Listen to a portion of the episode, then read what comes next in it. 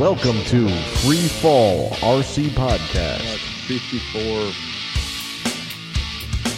megabytes or something. So I guess that's good. Cool. All right, then here we go. First show of the 2020 year. Whew. Welcome to another episode of Free Fall RC Podcast. I'm Steve, and here with me is Kevin Hey guys. and Andy. Hey now. Ah, you need to give a little more oomph to that. Uh, You're like, hey now. Oh. hey now. You sound like you're another year older. yeah, I am. right. Still All right. the holidays. Still Nice. hungover. nice. All right, this is episode number 207. Welcome to 2020. It's a new year, new decade. Nice. Yeah. In true fashion, let's uh, catch up with everyone's week. Who'd like to go first? Who indeed? Andy? Who, me? Yeah, I can go first. If you don't mind. Yeah. Well, I flew a little bit. I eat quite a bit. Hung out with my kids. And didn't get a whole lot much else done. Whole lot much else. F- apparently forgot how to speak. I told you I was hungover, didn't I? Uh, the only things hobby wise, I helped a guy set up a, an Icon 2 uh, this was actually New Year's Eve. He come over. It was having trouble getting it connected, and turns out it was in bootloader mode because it had. Uh, he tried to update it, and the update got. He was doing it over Bluetooth, I guess, Oh, interesting. and something like it got interrupted. So then it threw everything off. So once I kind of was able to redo the firmware update like manually, everything seemed to work fine. And got him all set up on his heli, and he's been flying it. Uh, and I bought a set of the skis from Random Oh. Heli. Nice. Yeah. Uh, from Ray. Got those over the break. I haven't tried them out yet, but they look really sweet. They're, they're really nice. Like the way he's made them and stuff with the skid clamps. You got to send uh, pictures over because I, I don't Yeah. have any idea what it looks like. Yeah, I'll t- Yeah. I was meant to do that and forgot. Anyway, so I get those put on and, and tested out, which I had used them uh, when I did the competition Mhm. at the Hill Extravaganza, and I just got thinking, you know, I'd like to have a set of those just to tool around with. They weren't that expensive, and it's gonna be fun to do big long sliding autos at the field or here at my house or whatever. Mhm. Something different, interesting. cool. I kind of find myself in a little bit of a slump here lately. I just don't really have the desire to get out and fly that much, which is not a big problem, but I don't have that much of a desire to work on my broken stuff either. So that's that is a problem. Mhm. I got I got lots of projects I need to be working on. I just always find Mhm. something else to do instead. So I don't know what's going on. I think it's just a little slump. I think it's this time of year, dude. It might be. But isn't this time of year like kind of like your off season where you Yeah, can dedicate have- more time? Yeah, that's true. The weather's been kind of crappy here, though. It it, Mhm. it was really warm uh, a few days through Christmas. Of course, Mm-hmm. I was well, I was sick for let's see, I was sick for like three days right through Christmas. Oh, jeez. Uh, so the pretty weather, I really wasn't able to get out and fly. And then on the weekend, I had the kids, and we were doing Christmas dinners and Mhm. all that kind of stuff.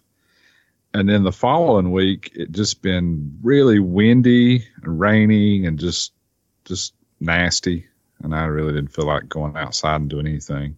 So I got to fly a little bit on a couple different occasions over the two week break, but not as much as I probably could have if I really pushed it.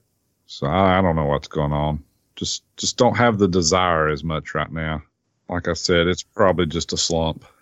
Mhm. Yeah. I think this time of year, I've, I've kind of realized over the years that, uh, after Christmas and I've always said Christmas comes too early because you got all Yeah. this snow now. Well, up here in the, in the Northeast, you know, got all this snow that we got like at least the chance of snow for the next three months, and so you're like, all right, Christmas is over. I've kind of had enough of it. Yeah. And yeah. now it's just starting really. So everybody's kind of depressed, and you know, you don't have a day off coming up for a while. Right. Right. It's just the winter slump, I guess. Yeah. I'm not going anywhere. I just feel like I'm in a, a little bit of a slow spell. So I want to hear about you guys. What you been up to? I can go next, Steve, if you want. Sure. Oh, so this is my big two week adventure, man. Yeah. How was it? How was traveling, huh? For for the holidays. Traveling was uh, a little exciting, man, to Oh, yeah? say the least. So I boxed up my 550, my logo 550, and I mm-hmm. had it in two boxes. I had like a main box, which was normal size, and then I had the extended piece, which had the tail in it and the blades in it, Okay. which, which was in an umbrella sized box, you know? Yeah. So I took them both to the post office before I left. And when I was shipping them out, both going to the same place, both like whatever it was, priority three day or whatever was that, mm-hmm. you know, was reasonable. The woman behind the counter took out a tape measure and measured the, the one with the blades in it and the tail in it. And I thought that was kind of like a little, I'm like, why is she doing that? Okay. Didn't think too much about it. I get on a plane my experience with the TSA and my lipo battery was no big deal. I had it in a plastic bag. It was a 4100 battery, I think. It was under the Okay. the 100 watt hours when you add it up. Right. You know the voltage. Yeah, I only took one. Uh, but the kid did look at it like it, it was alien. You know, he had no idea what it was, but he took it out of the bag and like swabbed it. You know, and I said it's it's a battery, it's a lipo battery for you know a helicopter. So got through TSA, no problem. Nice. Got down to Florida, and my wife was like, "Your one box is here," and I'm like, "Oh, I shipped two boxes." yeah. What do you mean the one box is there? And she's like, the one is here. I don't know what happened to the, and I shipped them a week before, like I, I flew down on a Saturday. I think I had shipped them the Saturday before and she flew down like Wednesday in between the two Saturdays. Okay. hmm So I'm like, that's weird because it should have been there on Friday before I was even, you know, there. Right. So I kind of was like, uh, well, maybe we'll get it tomorrow. You know, tomorrow came, went, and didn't get it. And I had shipped down my 3D printed little Indy car. So I, I kind of looked at a, sourced out of like a local hobby shop and went down there and was talking to one of the guys and just, you know, looking around the store and stuff. It's your basic like hobby store. It was, it was, it was pretty funny. At one point, I'm walking around, you know, he's got everything. He's got cars, trucks, planes, and he had two old Blade 550 helicopters or Blade 5, I, I don't know, they were 500 size, like way up. And I see a guy walk in and he's got a cell phone and I hear him going, Oh, they got these two big helicopters. We should get him one of those. And I'm thinking to myself, no, you don't want to do that, dude. I don't know who you're talking to, but no. It's a horrible. Yeah. Uh, but I, dude, I don't know. What do you say? You know, you don't walk out of, I was like, I'm not saying anything.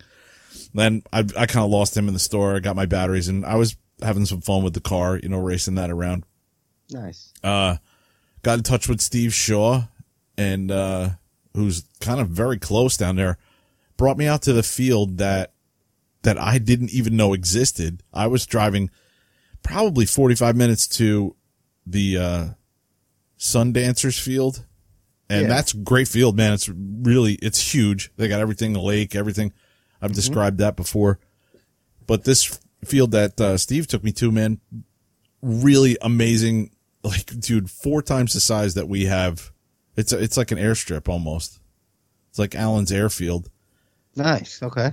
but like twice the distance from the road to where we usually hang out. Like twice that distance The over depth. Yeah. Awesome. Okay. depth wise yeah Mm-hmm. and they have they have an rc crawler like area they have a big like rc truck like Oh, traxxas that's type awesome. I love that. Yeah. that was really cool yeah uh, they had a little heli area but i was there you know i i, I got um just a tour um with steve at, at one point when i got down there so then christmas came had a great christmas man with with my kids and it, it was just really cool like not to be rushed or go anywhere and just we we chilled out and uh, had some great food had some great southern cooking man went to uh, my uh, daughter's coworkers He had a smoker and it was ridiculous. I've never had prime rib this good. It was freaking insane. And I eat a lot of prime rib. um, it was really good. So lo and behold, my freaking box showed up. I kind of was writing it off. I was actually on MikadoUSA.com and I was like for trying to figure out how much this was going to cost me if I had to buy all the parts and it was getting up there. and I had taken out $500 insurance on like everything. I probably should have took out more, but I figured, you know, it's going to get there. Yeah. So it, it did show up. I did get it together, and then uh, Steve invited me out again closer to the end of the week, and I got some flying in. And this is where the story kind of gets really interesting, uh, because this 550 I had um, my V bar on it originally, and I had the original tail on it, and I was having a lot of tail wag issues with this one. I don't know if you guys remember this or not. I know Yeah, Steve yeah. probably does. Yeah. And then I sent away f- to England for the metal tail conversion uh, kit that Bill talked me into getting. So thanks, Bill. It kind of brought the tail wag down to, I don't know, it was flyable. You could still see it every now and then, but it was flyable. Well, I had shipped the icon down there and set that up on my DX6, and that was a whole nother like hours of like setting that up, Trying to learn that again. trying to learn that. again. Yeah, That I mean, menu sucks. I was talking to Mike D, like I was texting him Uh-huh. a little bit, and he was like, yes. he was like, uh, I can't believe I can actually say that I helped somebody. yes, he. Not to interrupt too much, but he came to me like the next day we were flying together or Sunday, whatever. He was like, "I've had like the the moment of like this like I don't know this feeling when I actually helped someone else in the hobby with Yeah. a helicopter." Like you know when he described the whole story, but yeah, he was really excited and Uh, happy that he helped you. I never had a six I. Isn't it kind of the the very limited basic radio yeah. that they had? Yeah, It doesn't it's have the same features as like a seven or eight or nine. Yeah. The other models are definitely more advanced. Yeah. this- the menu structures are different too. Yeah. Menu's different. This has 10 models and that's it. I mean, it's kind of like mm-hmm. your low end radio, but it did everything fine once I figured out what it needed to do, you know? Mm-hmm. One of the things that was throwing me off was, you know, the, our swash plates are, you know, have three servos on it, three different directions, uh, 120 or whatever. So mm-hmm. that's what I put in initially and, and I could not get it got working right. And I'm like, well, wait a minute. Then once I started talking to Mike and he sent me a picture, I was like, oh shit, that's right. Because our servos, the configuration thinks it's Yeah, that's for Four yeah, axis, that's for know? CCPM mixing in, in Right. the radio. right. Yeah. So once I got that figured out, uh, definitely things were a lot better. And I didn't have a pitch gauge. I was kind of eyeballing a lot of stuff, but the, the heli was set up and flying before. So there was a lot of like mechanical stuff I didn't feel like I had to do. And I was kind of right about it, you know? Mhm. I didn't get rescue working or anything like that. I had like two flight modes because it's only got the switch. For, I don't know if Steve, there's probably is a way to mix a third switch, a second switch in there. I don't know, but the, Yeah. all the switches have two positions. So Yeah. it was like idle up one and two, you know, hmm and that's it. And I did I initially tried to fly it in normal mode, dude, and I was like, it was, just, it was like it was on water. It was like a boat on water. It was like all over the place, tail going, and it was just like all over. And I was like, oh, this is not going to work. I'll just go straight into idle up. hmm But the interesting thing is, the tail wag was gone. I had no tail wag issues with the icon. And this is with the original Mikado tail, not the upgraded. No, this is with the upgraded. Oh, okay, okay. I would like to actually try it. Maybe I'll send that down. Ship I think I down, did ship all my parts down, but I was, I was blown away. I was like, this thing's not wagging at all. Not even the slightest little bit. Mm-hmm. And that's what Icon V version one that needed like a dozen updates to it. Sure, yeah. And so did my, you know, programming software. But I eventually got it flying. I got a couple of flights in at Steve's field there and it was a little windy. It was a little overcast, but, uh, yeah, I was getting used to it really quick. I probably had a little too much of everything in, in it because it was really sensitive. But, uh, once I got it up there and was whipping it around, I was like, all right, this is, this is going pretty good. It was, it was really, Nice. I had a really good, couple good flights down there. And, uh, I'm glad I was able to, you know, get some flying in. Yeah, that's cool. and my son-in-law he picked up a uh a Traxxas um I don't, I don't know if it's a truck or it's a car it's one of those it's not four wheel drive; it's two wheel drive, like race car or whatever, dirt and you know, uh, Like a car. buggy? Yeah, So maybe the um, I forget what it was called. ah, it's not the E Revo. That's that's four wheel drive. Yeah, and it wasn't really- Rustler. it wasn't quick. I think it was the Rustler. Yeah, Yeah. not a quick one. He got the you got the um the brushed motor, which was only like Sure. 35, 40 miles an hour, but that was quick enough for him on the little fun. Yeah. Yeah. And he brought it down to the field and went to the track, you know, and I got a chance to drive a Nice. couple laps around. That was that was really cool, man. That's fun. Yeah, it really is jumping and stuff. Yeah, it's cool. Yeah. And Steve was really cool. He was like, you know, John, if you want to come back, you know, you can come back anytime you want as my guest or Mm-hmm. guest or whatever, you know, or we'll we'll get you to join the club. And he was like, you know, Kevin's not probably not coming back for a while, so you know, you need to get that helicopter out and and practice hovering that for him, keep it warm. yeah, keep Yeah. it going. Yeah, keep like, it all lubed up and going. do not do that. Uh, Steve's a hoot. Yeah. He's a good, good dude, man. We went out to lunch and I had, I had a good time, man. It was nice, nice, good time down there. Nice. So got back, worked on my willy nilly's plane over the last couple of nights. Uh, you know, New Year's was New Year's. I'd just chill out on New Year's. And, uh, that plane's ready to go, dude. I'm ready. I don't think I have to do anything more to that except throw it in the air.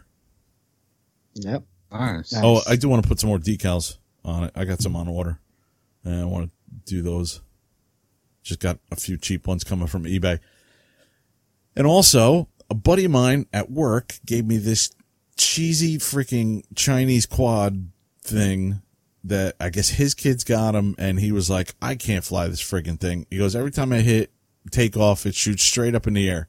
So I'm like, "All right." Um, so I charged it up. I took it out to the to the driveway. Now I have a small, like, I have a small house and I have like a small driveway. Can fit four cars in it. And that's kind of like the cylinder that goes up to through the trees. Like I have pine trees all around me. So I have like this little window that goes up maybe, I don't know, 60 by 60 or whatever it is. Um, probably not even that big. So I take this quad out, I put it in the driveway. I, I get it through its initialization and calibration and all this shit. And it's got a camera on it, but I didn't, you know, hook it up to my phone or anything. I hit takeoff. It takes off and just goes straight up. so I, I hit the, I hit down on the throttle and it starts to drop a little bit, a little bit. And I'm like, okay. And I get it down about like eye level and I start flying around a little bit, but it, it keeps wanting to just climb straight up. Okay. So I, I landed it and then I was like, this stupid freaking thing. I was like, maybe it's something to do with, uh, I got to hit something else or I don't know what I was doing. I was hitting buttons on it. something. Yeah. and I mean, it's crashing into stuff and I'm like laughing because it's just, I could care less about this thing and it's just cheap, you know? So the last flight I had on it, dude, I, I freaking, I hit takeoff and it shot up. It had, it went over the trees. It had to be like a hundred and something feet up in the air. And I'm holding down and I'm like, shit, it ain't stopping. It's just going and it's going and it's going and it finally stops, right? and it stops and I'm watching the blades and the blades stop as it comes down and then start spinning the other way. and I'm kind of, I'm, I'm kind of moving it and I thought I was moving it, but it was dropping. I don't know whether it was the wind or just me, Yeah, but just it came down, dude. And I was like, and it hit the ground, and I was like, "Holy shit! I just auto rotated a quad." it was so what a funny. piece of crap. I come walking in the house. My wife is like, "What the hell happened? Were you chasing it?" And I said, "No, I've been laughing my ass off." She was like, "You're all out of breath." I'm like, "Yeah, I'm from laughing too hard." Stupid quad. Andy, you know Kevin was like, "What do you mean that thing's taking off? Like, give it to me. I Give it got me. this. I know what I'm doing. Yeah, hold my beer. I got this." And then it's like, "Oh First shit! thing it Oh shoots up, shit! he's like, oh damn. Oh shit! what the hell? Oh shit! Oh boy, It was so crazy, man. that's awesome. Ah, But that's probably. I mean, all, all the stuff I can think of hobby related. I went to see Star Wars. That was pretty good. I really liked it. Went to see with the kids. did you? Yeah, Yeah. Twice. I watched it too. Um, we'll talk Nice. after the show. the kids um the kids got me an actual quad for christmas well another cheap one and i was flying around the house and uh that was that one i did hook up to my phone and that Yeah. was funny because the lag was i was like Oh, yeah. can't Oh, fly yeah? You hit the wall and then you see it on your phone three seconds later. exactly i was getting like one frame every like second it was like i, I can't fly this No way. Uh, yeah, we'll so- do a uh, we'll do a Star Wars review episode in in the future. Okay. Mm. at least, at least for the, the final, like the this trilogy, right? Yeah, I guess I have some comments. Um, But that's dude. That you that's it. I wish I Mhm. could have got to the field, um, but just been doing more stuff around the house and uh, just slowly printing out some more parts for the R2D2, and that's that's really it. Um, can't think of anything else hobby related that I did, man.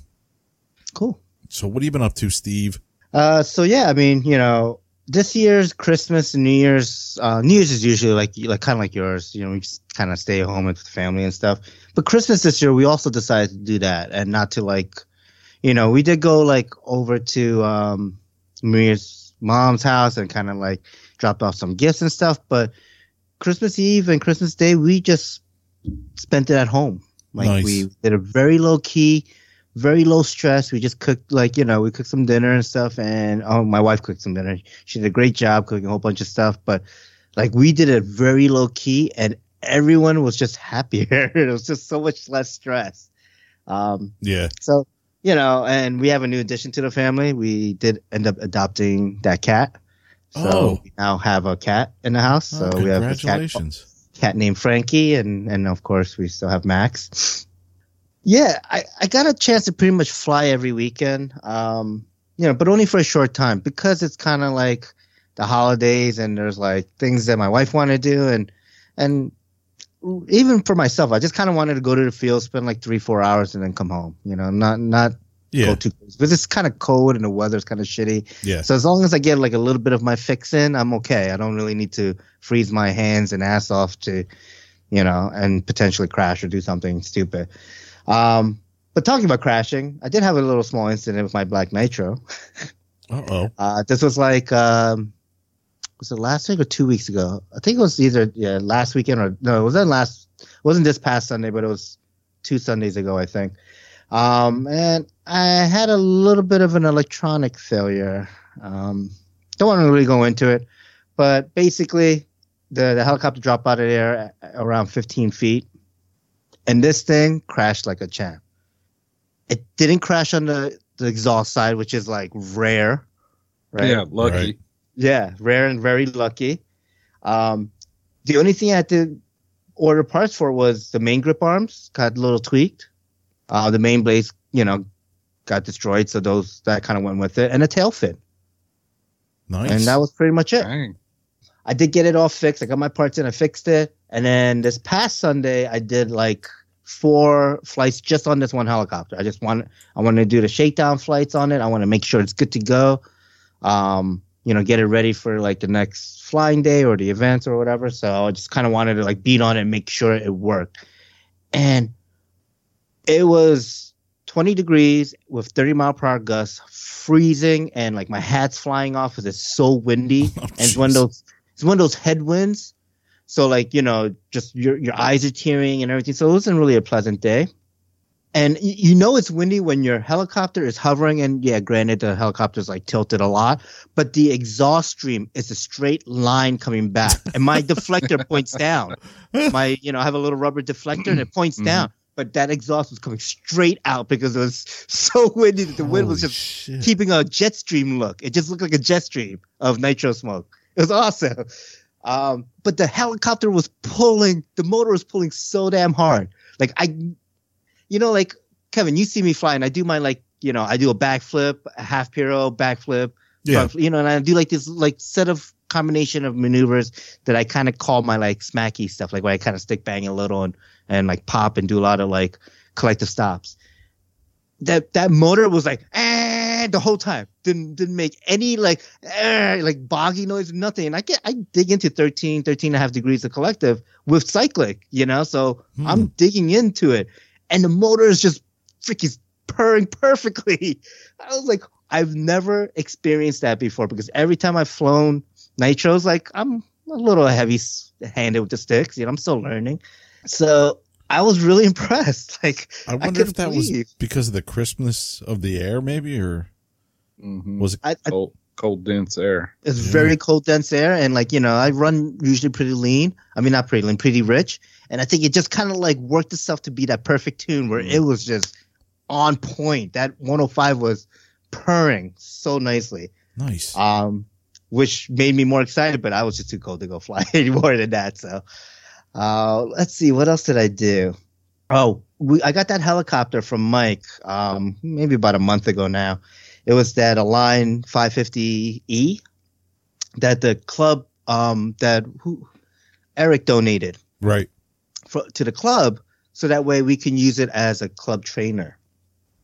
So I got the helicopter from Mike, which he got from Eric. Mike threw in um, uh, uh, MSH Brain version one with two satellites, and like it came with a battery and everything. So I was like, all right. So during this period that we had time off, I was like, let me wrench on it. I did a um, all the spinning parts. I did a full teardown. So like full teardown the head, full teardown the tail. You know, like everything else seemed pretty good. I went over all the frame bolts and you know, like reloctited all of those. I didn't like take like the the transmission gear, like the um their torque tube gears or anything like that. I didn't t- bother with any of that stuff. But everything else that was spinning, I kind of pretty much took care of, and I rebuilt it, got it set up, got the icon set up, and wow, I forgot what that looked like. Yeah. It- for for the longest time, I had trouble getting the computer to recognize the icon because I guess my old laptop just I don't know something got out of date. I tried reinstalling the uh, brain software or the icon software and couldn't get it going. It, it didn't recognize it. Um, and then I ended up using my gaming desktop machine, and I was like, whatever, let me try it. I brought it into the house, wired it up, and it worked. So I did the full setup. I went through all the basic menus. I did set up the flight modes to be like basic, you know, with like, I guess, I guess it has like an auto level kind of deal, right? It's in like a basic mode or something. Yeah. Yeah, but you really shouldn't use that. Yeah, I mean, I, I programmed it because I wanted to try it, but yeah, I don't think. And then I did like a, you know, sport and a, a mild 3D mode. Like I didn't even go to the high highest 3D setting because it's a trainer. Yeah, so for a trainer, you probably uh the acro is more is as high as you really need to go. The acro, so it's like sport. It's like basic sport and acro, something like Well, that. it used to be ba- it used to be like ba- beginner, Uh-huh. acro, 3D, extreme 3D, but Yeah. now 3D is extreme 3D and acro is plenty enough 3D for 90% of people. Yeah. And the the the one below like sport or something's probably as high as you need to go for a trainer. if you're going to do a trainer. hmm But you Yeah. can go into the ad- advanced settings and kind of look at the rates and stuff. So I set it up with that basic sport and like acro, I guess, or like the, Yeah. not the extreme 3D. Mhm. Um, because I wanted to be able to fly it and do some maneuvers on the acro Yeah. side, but also like if you know someone's very nervous, and it's a 550, so it's like Yeah. for someone who's never flown a helicopter, a 550 seems very intimidating. So I wanted to make it a basic set where it's very watered down and slow moving. Yeah. Um, so I mean, I haven't test flown it yet or anything like that, but that is done and ready to go um, for um remaiden or maiden, I guess. Uh, let's see, what else did I do? Oh yeah, I got a I bought a new 3D printer. This is for the heli heads guys. They love us when we talk about 3D. yeah, lots of people seem to enjoy 3D print talk. So go ahead. Yeah, so I bought a Creality CR S wait CR10S Pro. Um, it's funny story because one of my coworkers we're like on Slack talking, and he's like, oh, you know, he's like this this Japanese guy who likes to like cosplay and do Comic Con and all this stuff. He's like, yeah, I want to get back into cosplay, and I'm thinking about getting a 3D printer. I'm like. Oh, dude, you gotta get this. If you're gonna do cosplay, you gotta get a big build platform. You need to go CRS 10, uh, CR10S, right? Right. And then I'm looking it up, and he's looking it up, and he's like, "Oh, cool, yeah, I think I'm gonna get it." And I'm like, "Yeah, I'm sure you could get a deal." And I'm like, "Wait a minute!" I pulled out Josh Goodrow's card out of my wallet from AMain because I was like, "I think AMain sells 3D printers." I looked on AMain, and we got 10% off, and he bought one, and I'm like, "Screw it, buy one too." So I ended up buying one. Um, so we both bought them, but I, I so I got I got the 3D printer in, and I got like four prints, and I was like, yes, this is awesome. It's printing good. It freaking it heats up really fast. The bed sticking, everything's awesome. I go and I'm like, okay, I'm gonna start the next print, which I'm gonna print out a Toyota four cylinder engine that like I found on Thingiverse. That's like a working engine, and you could like crank over and stuff.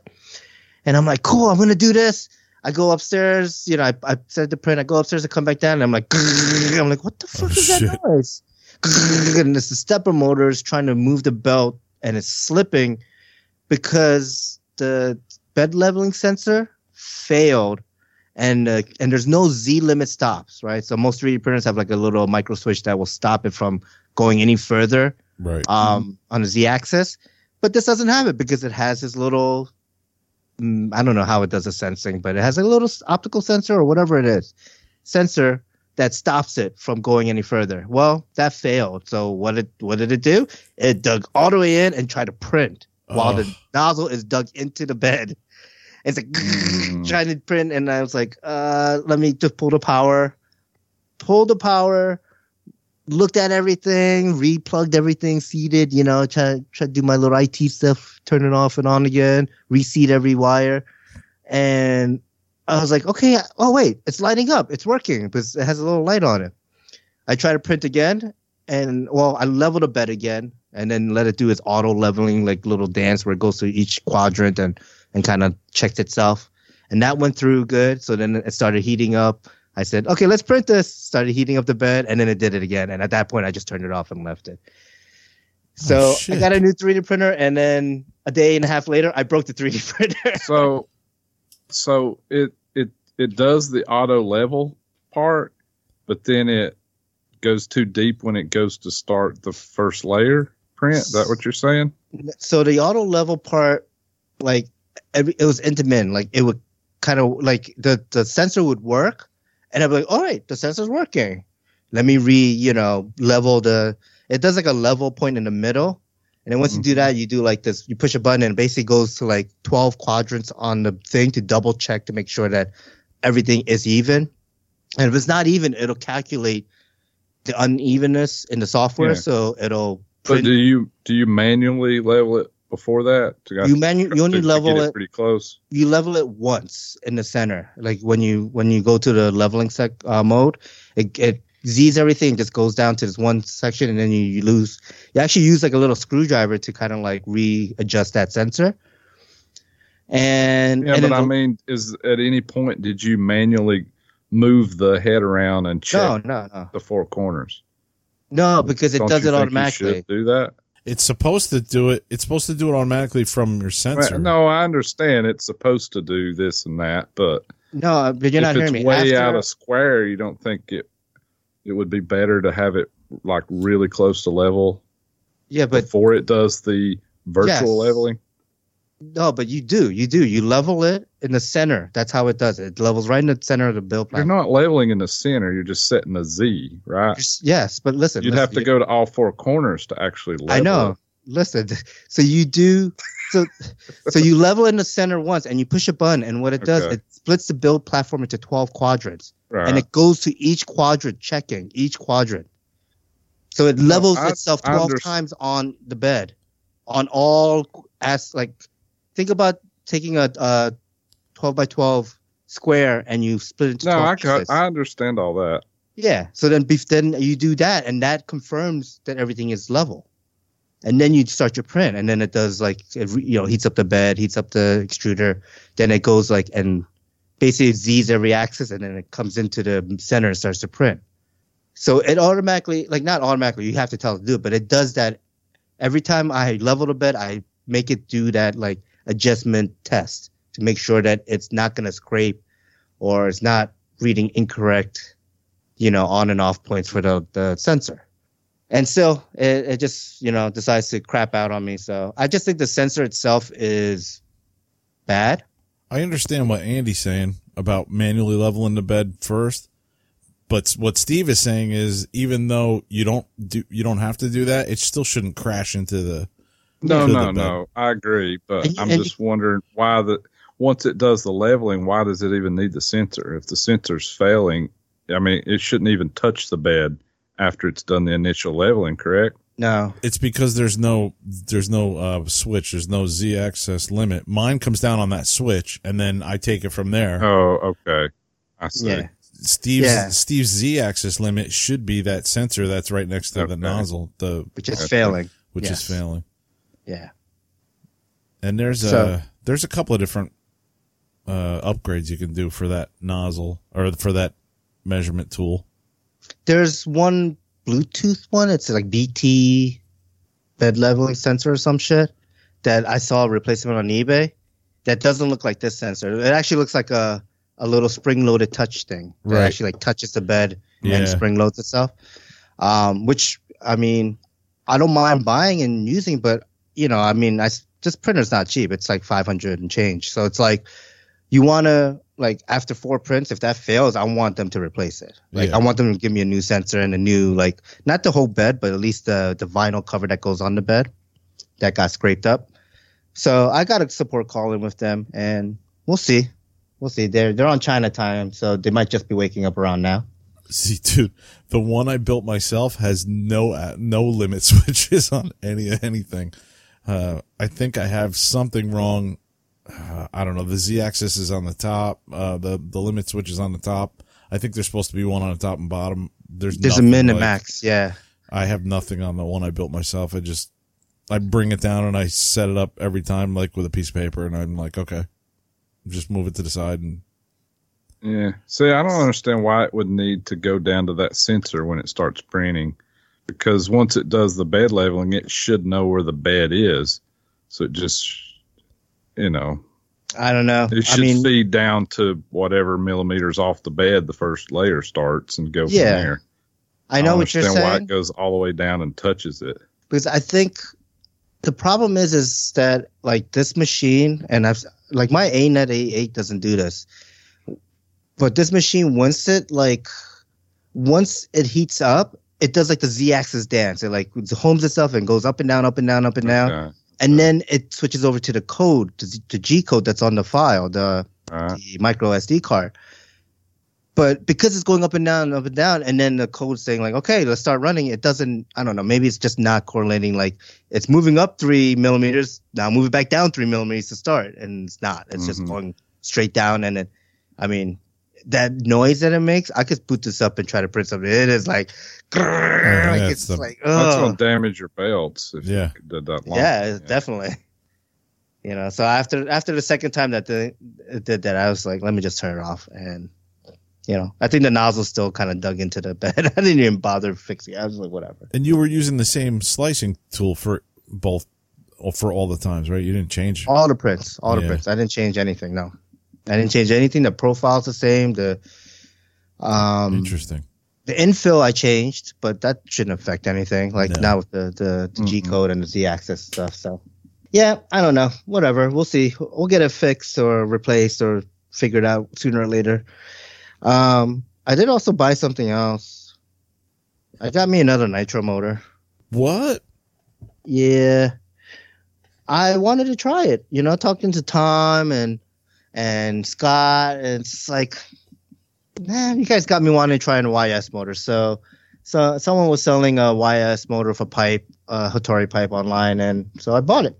So I got a YS 96 SRX Tariq motor coming with a Hatori um, soft mounted pipe for the YS 91. So Well, did the most challenging one to start with, didn't you? yeah, well, figure, you know, why not? Yeah, jump in with both feet. Yep. um, so Now- we'll see. I, I got to figure out what I'm going to do with this because I don't know what to put it in. You have to buy another helicopter. Yeah, Yeah, I don't know. put it in that Kraken Nitro flight. Thought about one of them, whether it's a Kraken Nitro or the Black Nitro. I mean, I could also just buy another Black Nitro too. I mean, those kits are the sport kit is so cheap. You know, but the, it's really the outfitting, the the rest of the stuff that that gets. yeah, it's not the kid; it's, it's uh, yeah.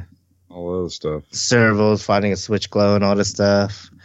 But yeah, we'll see. We'll we'll get the motor in. I'm gonna. I, I actually want to take it apart and see, uh, like maintenance wise and rebuilding wise, like how different is it than a Y um than an OS, you know, um, kind of get the lay of the land, figure out that motor and specifically like because uh the um regulators on the bottom and you know you see a little fuel line that goes to the regulator to the carb and it's just a different setup. So I'm just interested in like learning that Mm-hmm. uh, brand of motors. So, so I got one.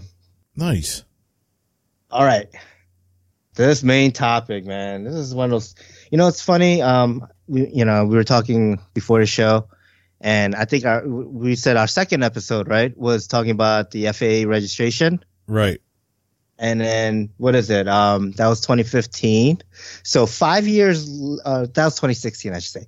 Four years later, we're now back to talking about the FAA, and now what is this? Remote ID tags? What what is all this stuff? All right. So Everybody first take a deep breath, relax. We're here. Free fall is here for you. we, we understand there's issues. Definitely post on our Facebook page and yell and scream. We're, we won't stop because I'm probably going to yell and scream also. Yeah, it's bullshit. But okay, yeah. Ah, boy. Well, within those two weeks that we had off, I listened to quite a bit of podcasts uh, who covered this. Uh, the uh, RC Roundtable guys did did a show with the District Two Vice President. Uh, I think his name's Eric. Eric Williams. Yep. Eric Williams, yeah, and uh, that was a pretty good show. I, I I'm we can start. I'm going to start off there. Uh, Lee definitely did a lot of reading uh, on this document, and I could feel his frustration in the show. And I Yes. kind of was yelling a few times at the radio as to why Eric didn't wasn't more informed. But it is a big document. I know he's got a lot of stuff going on, and uh, you know, after seeing some of his Facebook posts and and talking to people one on one on Facebook, um, you know, answering their comments, the guy does. I'm glad the guy's you know involved uh, because he's trying to do what he can. He was on the council, which was made up making up the rule the um the questions for this test that we all have to take now. I mean, that's kind of the biggest thing. I mean, geez, we go on break for two weeks, we come back and it's mayhem, you know. Yep. So yeah, I mean, one of the things we're gonna, I guess we we we didn't write here, uh, but we should talk about first is there's a online test. I think it's going to be online that uh, everybody's going to have to take. Uh, Yeah. Is it free? It's I, th- I believe it's free. I doubt it. I could be wrong. I doubt it's free. Yeah. Because the Part 107 ain't free. You know. Any other test at the It's FAA? a, what is it? A, like a knowledge, like proficiency test, just to yeah. Well, think about it like this too. They they they kind of have it set up for 13 and older, so you know, guys like Bill should be able to take it no problem. I was going to say, can we use our emotional age? Because if that's the case, we should all be okay. But it's, uh, dude, going into some of that now, I, I listened to their shows and I haven't read anything uh, except a little tiny bit online on on the ID tags and what what the basic summary of what's been going on. But this whole thing about like uh if you're now, Steve, you have a young son. I mean, if he wants to fly, you have to be you have to take in this test at this point. You know, but let's not even talk about the ID tags yet. Right now, where we're at with this test, you have to be the one to take this test if he's under 13 and, Yeah. And, and be with him as he's flying. But I think that Right. also if one person at our flying field or, or our club, you know, has taken this test, then I think we're all covered really. I thought it was more of like, if I take the test, that's fine, but then I'm kind of responsible for knowing this and kind of regulating this at the field. So really, yeah, one person can take it, but if that person doesn't want to be responsible for anything, then everyone has to take it. And the idea of like, I- Lee brought up a great point on the um, RC roundtable. is like, you know, I think he was saying his son flies with him, Right. but whatever, what happens if he's not there, right? Or something happens to him, and and his son still wants to fly, but his wife has to now take him. Does his wife have to take the test? That's ridiculous. Yeah. You know, like this whole testing is ridiculous, and really, um, fine, you got to take a test, but you know, make it so that like if you're under 13, you don't need to take the test, and meaning you don't need to take tests and you don't need to have someone there that needs you to be, you know, approved of this test. I just I feel like that's just ridiculous. I know it's it's really strange what they're doing, and it, I really was trying to think of an end goal. Like, why is this all happening? And I is it Trying to kill our hobby, is it monetary? Is it trying to kill get us out of the way for you know trying to get us out of the way. the Yep. drones and? But I I don't know when it comes down to the whole next subject of the ID tags. I don't understand why it's not just hey we're in an AMA sanctioned area. You know, let us let us do our thing in this in this you know, whatever it is, six acre But I think area. they, I think they are trying to do that. I think the AMA is trying to advocate for that. Like, Yeah. if you're in an AMA field, you won't need a remote ID tag, but the the whole ta- like the you know the club has like a tag kind of deal. Like you know it's um designated as a a tag free zone. Like you don't need to have one. Um, yeah, that would take brains to come up with that. I think that would be a great idea. I, I don't know if, you know, regulating bodies would see it like that though. Yeah. And, I mean, so the remote tags. Let's kind of go into that. What what is that? Like, are, is it per aircraft? Are we talking about, or is that like a registration thing where I'm registered or my radio's registered as as like an ID tag? From what I can make out, it's a, it's an, it's a tag for each aircraft and they're going to change it from you being registered to now your, all your different aircraft is going to have to be separately registered. And what I've read or heard is they don't even have this tag yet. No. Like they don't know what it's gonna cost. They don't have any like um example of it or nothing. There's just like, well, we'll just develop this tag in the future when this law gets passed. Like, Right. And we got to make sure that we're clear about that too. This is all proposed stuff that Yes. they're proposing now. Like to make the laws. they're going for, you know, Mach 10 on everything. And, you know, we're going to probably talk about it later, but, you know, this is why we got to get together now and start making our voices heard. Uh, because this is all what they want to do. They're trying to grab as much as they can. Yep. The the tags, okay, fine. The tags are the tags. that sucks, but if we can get by not having a tag because we're flying an AMA field, I'm okay with that. Um, I, you know, And I know they specifically don't want to call them transponders because they're they're not really because that's but I don't I, I don't know they're treating them like aircraft but they're not it's it's so weird they want to have it some kind of Wi-Fi enabled right, thing which doesn't make sense to me because like half these fields like don't have Wi-Fi. right Like, you know, you can go like most of the most of America is like, you know, farmland or just big land, right? Like, you're not gonna find Wi-Fi everywhere or cell service everywhere. no where's the one place what is it uh, Joe Nall I think Joe Nall if uh Triple Tree, I thought, Triple right? Tree- Uh, yeah, one of them They don't have any cell service or anything. Yeah. anything. cell service is horrible Yeah, and that's a huge place that people fly all sorts of aircrafts, you know, right I see. So it's it's how's very, that going to work? it's very weird what they want to do. It's just, like I said, it seems like they're trying to grab at everything they can and nobody really has any idea of, uh, you know, what, what, what, Yeah. I, I'd love to see like from their point of view, what they, what they're thinking, Yeah, what's their um, intention? what they, what they think we do, you know? Do they think Yeah. we have these giant, you know, they, we're sitting in these things and flying around like George Jetson or, you know, what? And even then, it'd be a light, lightweight, uh, lightweight aircraft, which you don't need anything. Right. Yeah, true. uh, one of the most infuriating things, I don't know which way we're going to go with this topic, but one of the most infuriating things I heard on the, uh, roundtable, the RC roundtable was when I think Lee mentioned rocketry and the guy Yeah. went, Eric went, shh. And he was like, dude, don't tell me shut up. You know, this, these are guys that should be part of our numbers. And I'm thinking the whole time, how does rocketry get a freaking green light when they're out because they're out of control? Because they're not controlled by man. All right. Well, I'll just put my helicopter, my, my receiver down or my radio down. I'll just set it full throttle. All right. I'm not controlling it. So it's legal now. I mean, that, that made no sense to me.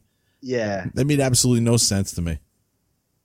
I mean, it might be no control, but you know, potentially you can just point it at something and do damage. you know, right. like Yeah.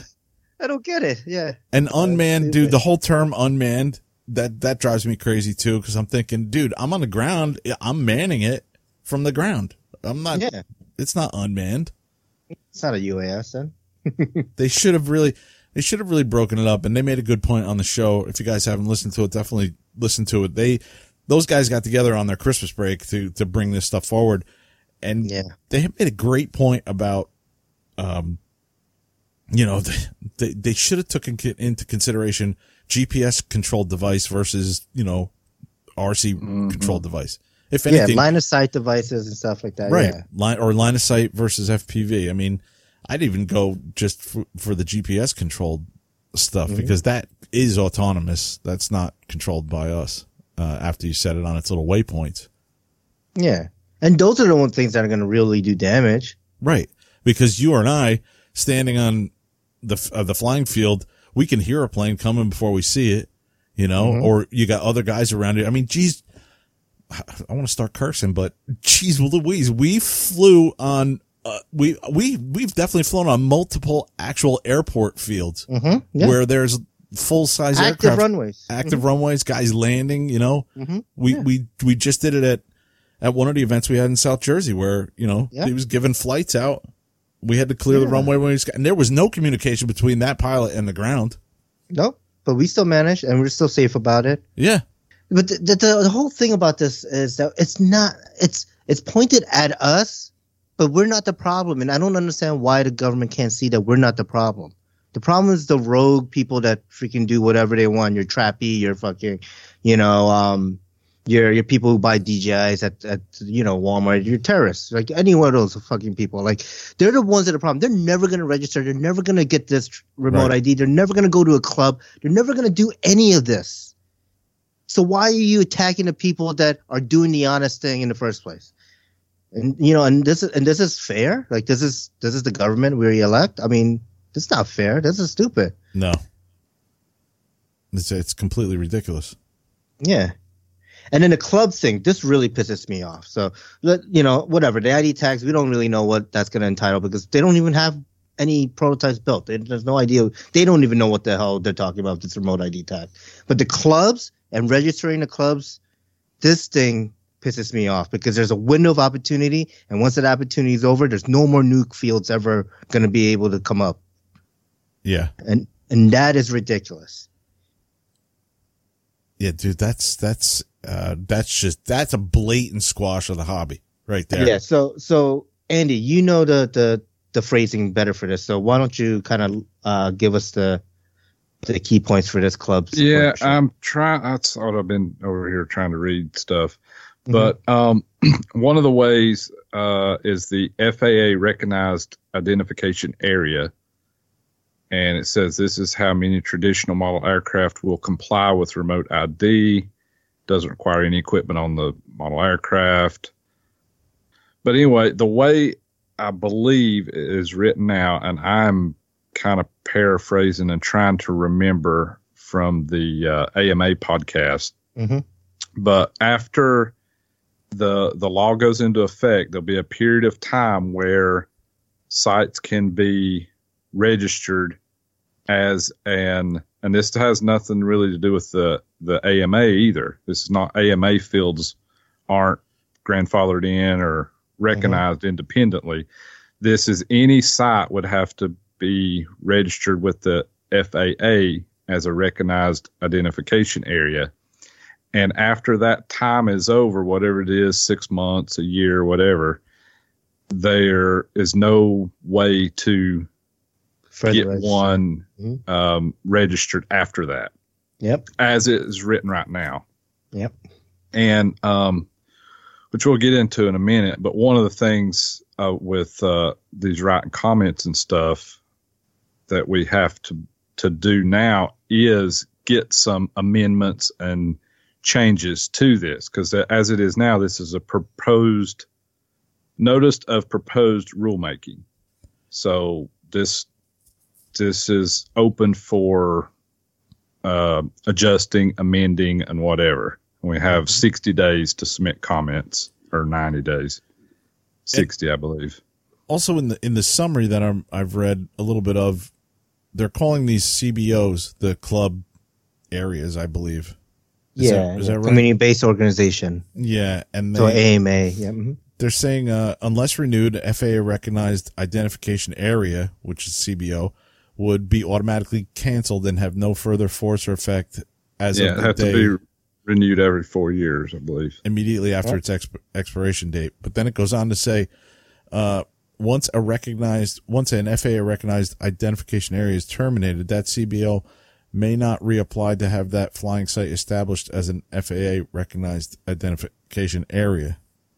So Right. which means you're killing that field. Yeah. Or, a club. less. Yeah, or a club. mean, yeah. Clubs are yeah. based on fields often, your right? field shuts down, which a lot of time, I mean, the club that I'm a part of has been through four fields in the last 20 years, you know, Yeah. for one reason or the other. Sure. You know, this one closes for some reason, they move to another spot, and then the county needs that, and they move, you know. Mm-hmm. So fields move around and the club still stays intact, but the way it's written now, as soon as the field closes, then you're done. That's it. Well, it No does more say flying that, field for that club. it does say a CBO whose FAA recognized identification area has been terminated by the FAA would be able to petition for reconsideration by submitting a request for reconsideration and establishing the grounds for such reconsideration within 30 calendar days of the issuance of termination. But they really blanketed themselves by saying the FAA would be able to terminate an FAA recognized their uh, identification area for cause upon finding that the FAA recognized identification area could pose a risk to aviation safety, public safety, national security, or that the person who submitted the request, blah blah blah, uh, uh, had false or lied lied about the process. Uh, so they're basically saying if we want to shut it down, we can just say, oh, you know, public safety, uh, national security, you know. Yeah. Oh, look. Yeah, your your your flying field is next to a school. Nope. Done. Yeah. Oh, your flying field is uh yeah yeah you know it's too close to Baltimore. Nope, done. Or DC. Nope, done. Everything. It's like uh, they're they're literally just like just you know scraping our will to be in this cl- like in this you know hobby and just trying to take all our like will to like be in this like to do this hobby away from us by putting all these regulations on us and we're not the problems No. We've never been a problem, right? What was the history of, of AMA? Like we've been a CBO that's been self organized and and you know for longer than the FAA's been around. Like Yeah. you know, Yeah, I mean, uh, they brought up one thing on uh, which I had never heard of. I didn't know that a Black Hawk helicopter got taken down by a drone. I don't, I don't know where that was or any. No, any it wasn't taken down. It, it did get hit. Okay. yeah, I know a news chopper got hit recently by a drone too. Like it was a white drone. It's got to be a freaking Phantom. I mean, I don't think anything's been crashed by a drone yet, but no, and it's not going to stop those people. The, No. peop- the people that buy these things at Walmart or whatever, and that fly them out at our front yard, don't even know that this exists. yes, You know, Fred used to say all the time where they should make it known when they buy them and or register when you buy them. Uh, is that going to be part of this? I don't know. no, because you know why? Then Best Buy or all these retailers are gonna be bitching to them, saying, "Well, you know, you're hurting our bottom line in our business." Well, that's going to be You know? interesting to see. You know, uh, when this test is, uh, you know, this test is, is law now, we're supposed to take it. It's going to be interesting for me to walk into Best Buy and act ignorant and go, oh, I just want to buy it and go flying. You know, I'm going to take off in the parking lot. And I wonder if, if nobody says anything, I, now whose Yeah, I fault mean- is it? Come on, you're talking about a, a you know, 18 year old, 20 year old kid Right. that works at Best Buy. They ain't gonna fuck. They He don't know the laws. He doesn't don't say care. anything. He sells you that $800 drone. hmm Uh, This is going to, it's going to be interesting. And you know, uh, it's like, and you think about it, and they're trying to like they package all of these regulations and rules and proposals around safety, right? Safety, safety, Right. safety, safety, and you know. I think that's a cop out. I don't think it's a safety issue. I don't think we've ever really had a big safety issue. I think the issue is that these, you know, I don't want to, these big corporations, these ABC corporations maybe want to get into delivering with drones and clearing this, you know, this, this range of airspace that they can use. And we're in that airspace and they want to get us out of it. So that way they can, and they have all the millions of dollars they could pay these lobby, these, you know, Yeah. these folks to pass these laws. So I, I mean, you know, our, we do have a section where we, we want everyone to send comments and stuff, and we'll we'll advise that stuff. But part of me says, what you what use is it going to do? Like a billion people with complaining about something, and a billion dollars getting in some you know person's pocket. Like I don't know, I can ignore a billion people's complaints for a billion dollars. Oh, sure. Just saying, right? Sure. When you think about what one say, dude, say a, a I mean, we live in a very urban area in, in the Northeast here, uh, and say you have you know, say you have one warehouse with a hundred drones, just make it a nice round number, dude. Mm-hmm. You're talking about a hundred deliveries that you don't have to pay gas for. You don't have to pay a guy's health care. You don't have to pay a guy's Yes. salary. You don't have to pay any of that union stuff if mm-hmm. you're using UPS. You don't have to pay mm-hmm. any of that stuff.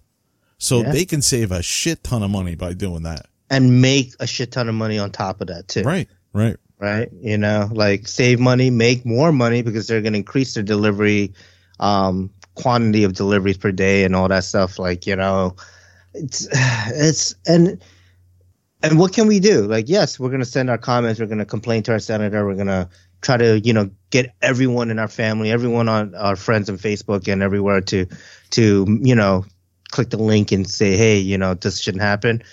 I just don't know if it's going to do any good when it comes to money because fucking people are greedy and money rules all. I'm just going to build an Iron Man outfit and I'm going to fly around in that and the hell with it. I'm just Yeah, going to be Tony Stark. That's a Stark, lightweight. dude. Just freaking do that. lightweight, you don't need to get n- numbers or nothing on it. you can just go for it. I want the government gonna, come th- after you gonna 3D print that? No, but I'll tell you what, my my freaking monster killing robot that I'm going to release on the world when I'm when I die is coming more and more to reality. Um, but uh, no, dude, you know, it, Well, make sure you have a remote ID tag on that. right. But you're right, dude. Like anybody that's going to do anything malicious, they're not going to register. You're going after Yes. the, they're going after us. I- I don't know why. Possibly to do all this with corporations. Who knows? what else could it be? I mean, it's always in the name of safety. Yeah. But So- but when you when you look at the the issues, man, there really haven't been much. When you think about how many people are out there flying every weekend, How about you do this? You ban DJI, and I'm I'm shouting out DJI because those are the most easily accessible, you know, quads that do GPS and all this stuff that people are using. Um, and you ban fucking quads just in general. Just no no FPV, no flight, no flight controllers, none of that stuff. just for a while, six months. See if there's any incidents. I bet you nothing. Because people who fly airplanes and helicopters aren't doing that shit. And I know I have friends in the quads and stuff. They're going to be pissed off that I said something like that. Sorry, Wes. But, you know, like, if they went to that extreme and saw that nothing happened in the year, whatever, of, of them saying, like, let's ground this shit for now, this would all go away. They, there'd be nothing for them to complain. They wouldn't be saying, "Oh, well, this drone hit my thing," because you know they wouldn't say, "Oh, this 700 size helicopter hit my thing," because you know it's a big heli, but when it goes a couple hundred you know feet away, you could barely see it anyways. So, you know, what the you know, like Yeah. we're not gonna spend two thousand dollars on a helicopter and let it fly away, and you know, like no. And of in- this shit would happen. And in Ah. my mind, dude, if if safety is what it's all about, how come I never hear consequences of what's happened when I see the videos on YouTube of a guy flying over an airline or whatever, or coming in close contact to a, a news Mm-hmm. helicopter or whatever? How come I've never ever heard what the consequences on? They caught that guy. That should be front page. The AMA should be always talking about that. yeah, they should be making an example of him, Yeah, of that person. Yes. that should have happened years ago. No, but it doesn't because it doesn't happen. It's it's not there. Like I said, it, it, it- there's an ulterior motive with this. It's not about safety. Right. Well, that's what I'm saying. They're- If it if it was about safety, card, man. we should we should be card. hearing about you know consequences Yeah. shit i freaking I, I know how much it is to to drive without inspection sticker or get caught drunk driving man and i'm i don't keep up with that stuff you just know like Yeah. you hear it on the news you hear it on i see it on on a billboard as i'm going by you know All the time. All the time. how much yeah. it's going to cost you How much does it cost you? How much you know you can you kill someone and all this stuff like it? Yeah, everything. And they make it obvious, but then when it comes to this, if it's such a safety issue, where is those warnings? Where are those billboards? Where are those TV ads? Where where is it in the news except that oh there was a drone strike, but like you don't really I don't know, like you can't really tell. Like yeah, okay, there's a little white mark on the thing. You know, And yeah, dude, sure. To bounce back to what you said too about all these people and what they've been doing with the quads, that's been going on like the Wild West for three years now, or whatever, four years, and we haven't really had any issues. Yeah. So even the worst of the worst is out there. There's been no registration, no crazy anything. It's like I said, it's been the Wild West, and, and we still haven't had any problems. Yeah. Really. except idiots mean- flying into their garage.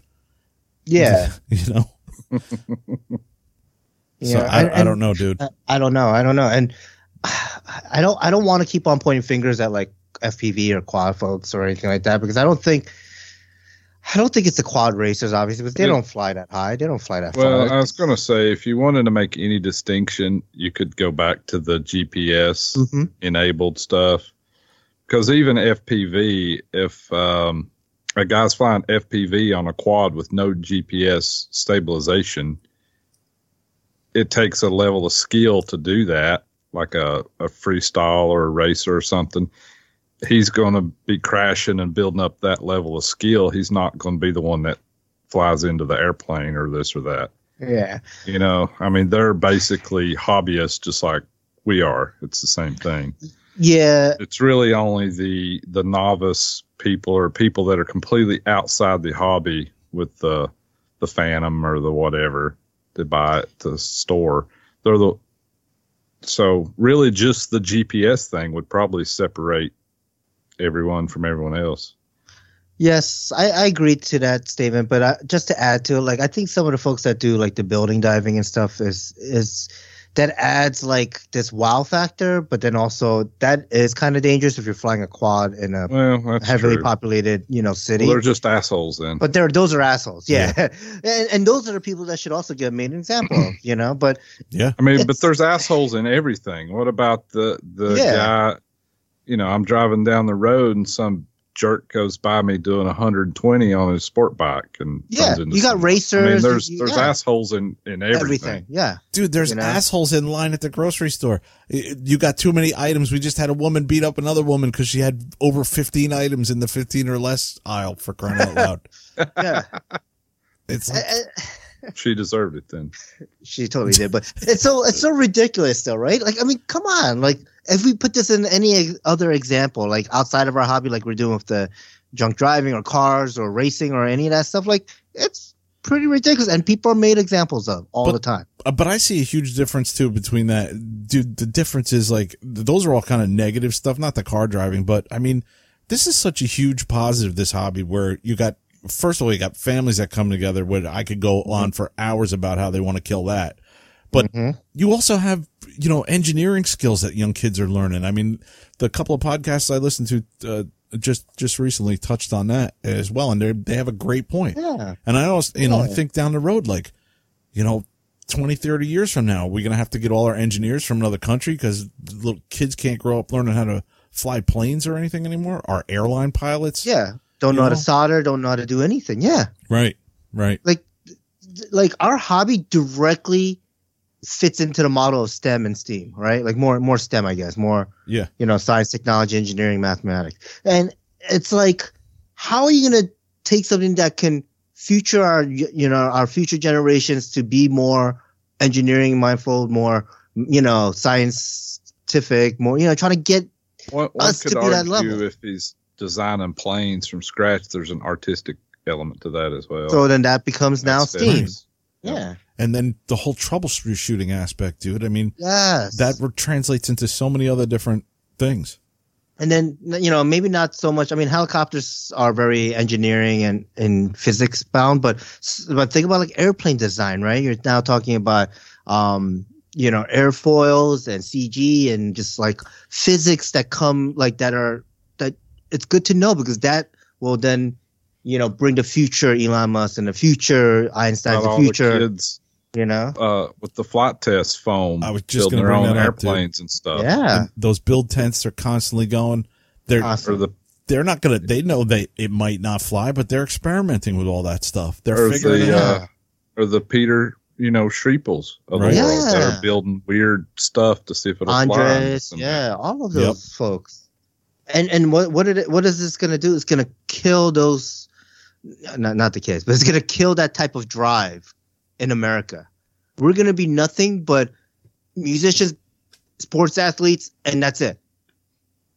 And that's only one percentile, and then the rest are going to be freaking low end, Yeah. You know, low up. low lower class. Can't can't freaking, you know, don't graduate any high school or nothing. Freaking sit there and working at fucking McDonald's.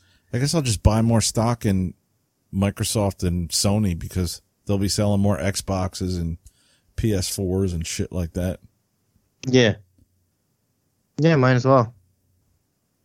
I just uh this it's sending I mean, I, I don't know if you know these folks that are making these rules or proposing these things are are looking at the bigger picture of what they're doing. Because I don't think they are. And I think you I, I think you mentioned it. Someone mentioned it in Well, this when we were talking to, just to be honest, we're such a very small hobby.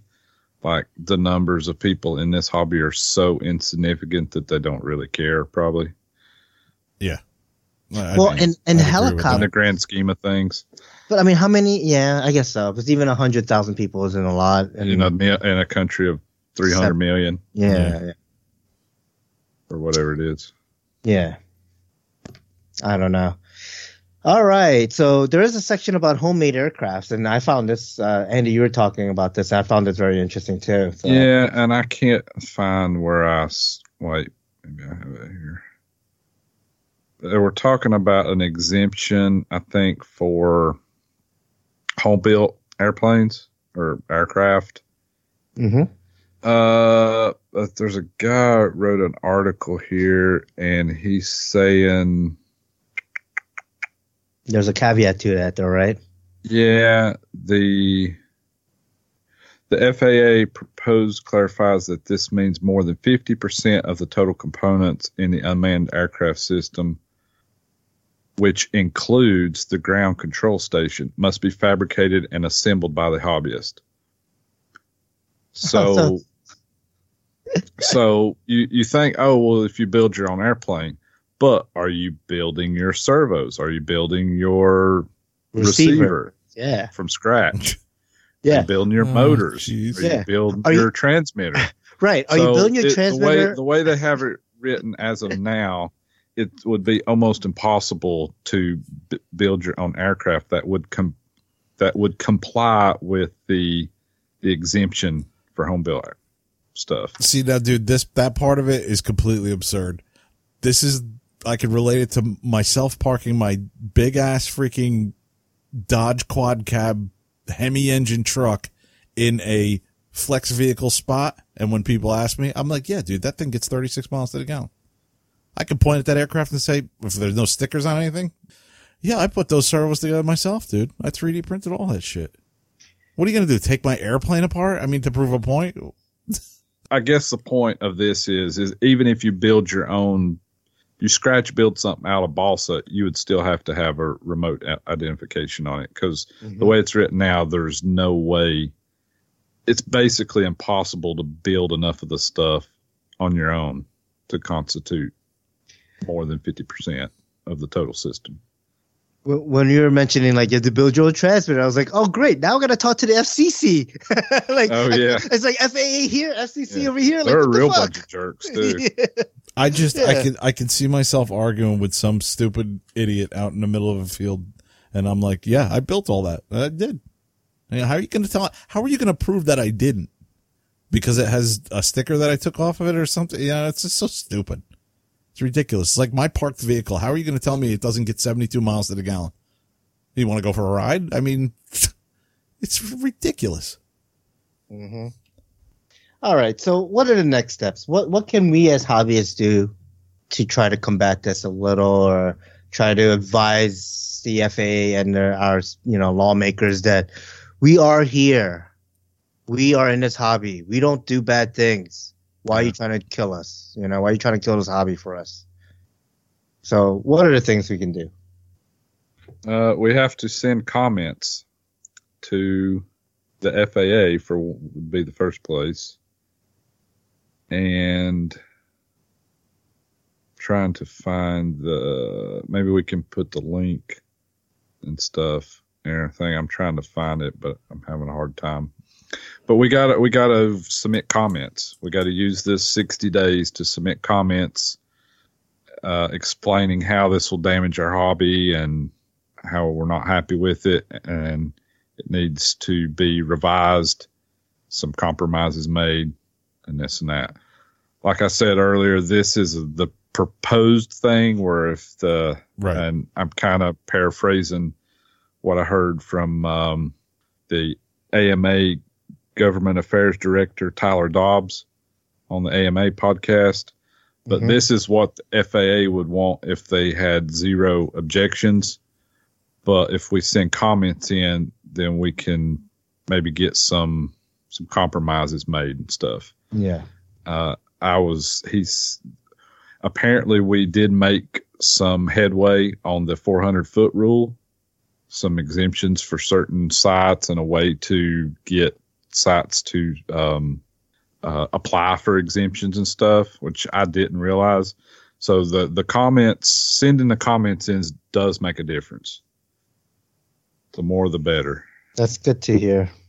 Yeah, I, everyone, all our listeners should definitely listen to episode 16 of the AMA podcast with Tyler Dobbs because he it's only 25 minutes and he goes through Mhm. some of the the good things that we got um, from the 400 foot rule. I mean, how we actually did make some difference with our comments, and he talks a lot about this remote identification stuff and what some of it means and how we need to be sure we do our comments and stuff to you know maybe get some Yeah, try to make an impact. yeah, Yeah. try to make it it's never going to be great but we can make it less shitty possibly Mhm. Yeah, I'm trying to look real quick on the FAA website where we can send our comments. Or do we send them to our congressman or both? Probably both. I think I think all of it. Yeah, all of the above flood above. 'em With all of it.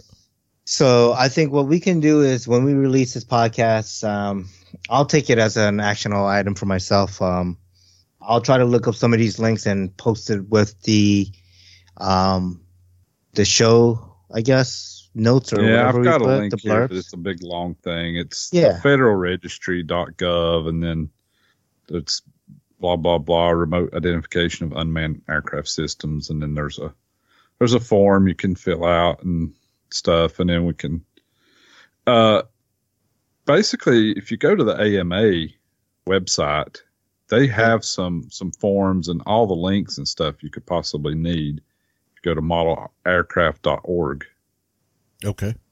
Cool. Yes, that'd be the first place to, to go. Whether you're an AMA member or not, to be honest, Mhm. they have the links to get you in the correct spot. I should send an email out to my my whole company under. We have like a chatter email group, which is pretty much like ninety percent of the company. So maybe like fifteen hundred people. Be like, please just go here and just click yes, yes, yes, yes. like you know, please don't do this, don't do this. You know, for me. Yeah, it's very important. you know. Yeah, there is But, a um, quick link to the uh, government relations blog, which has a template on uh, the UAS remote ID.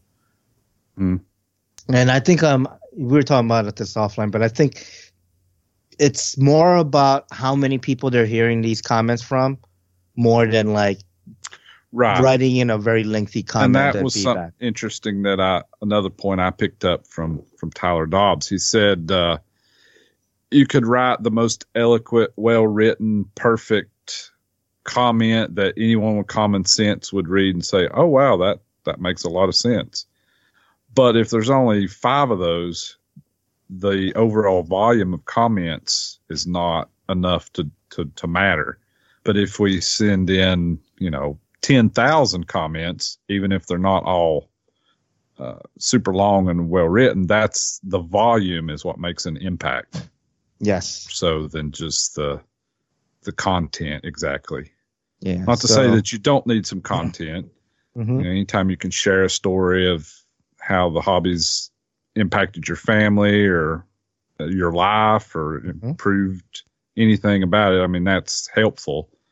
But the volume of contents of comments seems like uh, very important. Yeah. Okay. Now that you put it like that, dear FAA, you suck.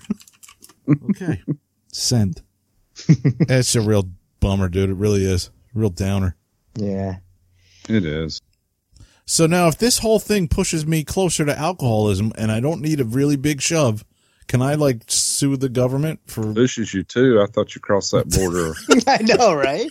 When did you not become an alcoholic? Oh, come on! I'm a responsible alcoholic. Oh, jeez. but the second word is still alcoholic, right? Yeah, it's true. oh, just playing, just playing. I should be able to claim something, dude. All right, let's let's move it on. Let's uh, you know we've been we've been talking about this topic for a little bit, and And dude, I gotta res- I gotta respect the other podcast, man, because uh, we could end us too. We did a pretty good job. I could pat myself on the back or whatever, but you know, you can get in front of a microphone and easily for an hour start screaming. Eh, It's just it's that frustrating. It really is. oh, I, I, I wasn't screaming for the last hour. No, you're you're actually pretty good, dude. Doing a good job. And I've not said a whole lot because I don't want to get give the wrong info. yeah, So I really, really urge all you guys to go listen to the AMA podcast, the RC Roundtable, and get online and read some of these summaries of what's Yeah. going on. Yeah, read the No. official stuff. Been the- Don't hmm Spend a few minutes while you're on the shitter and, and read some of this stuff. Go to- Educate yourself just a little bit. I always say go to the source. Don't read stuff on Facebook and or watch YouTube. No, go to yeah, go to the AM the AMA website, modelaircraft.org is a good place to start, or you can go to the the FAA website. I would steer clear from a lot of the YouTube channels and stuff because most of them are just screaming and yelling and not giving actual good info. Some probably are, but some aren't. and it's hard Yeah. not to scream and yell for sure. Yeah, exactly. But that's not going to teach you anything No, or help us out really. it helps me out for a little bit. So anyway, it's a mess. hmm Yeah, but let's move it on then. yeah. Let's move on to some good good stuff. Some news. And announcements. All right, How's that? that was good. Sounds good to me. What do we have? Well, I wrote that. I wanted to say congrats to Rich Sowers from Telerotor. He uh, he's a granddad again. Somebody wrote. Yeah, Yeah, I think awesome. this is his that well. second. Okay. Yeah, I heard that on his show, and I actually stopped what I was doing and wrote it down. Wanted to make sure I gave him congratulations. Yeah, that's cool. Yeah, he has a grandson that's uh, I don't know. He's like eight or ten. I think he goes with him to some of the events and stuff. Okay. Hangs out. I think he might even be flying a little bit. So Nice. that's what we need. Some new blood in the hobby. Yes. Steve, do you know about this new heli company? Yeah, so I saw this on Facebook the other day, and I was like, "Oh, that's interesting." So there's a new heli company called uh, what was it called again? Tron. yeah, Tron. This is your favorite thing, huh? Dude, Tron helicopters. Yeah, so their first helicopter release is a 5.5, so 550 size heli, and um, you know, it looks pretty cool. The canopy looks cool. The design looks very similar to to kind of the helicopters that we see these days. So they're, you know, it's kind of a proven technology. Um, boom supportless boom, Yeah, I was gonna which say, I'm digging. looks a little Oxy Five ish. It, it looks a little Oxy 5-ish with a little bit of like a an Excel kind of frame layout a little, or maybe even more of a Synergy looking one. And then like the battery connector, like the bad not connector, but the battery um, locking mechanism is pretty cool and stuff.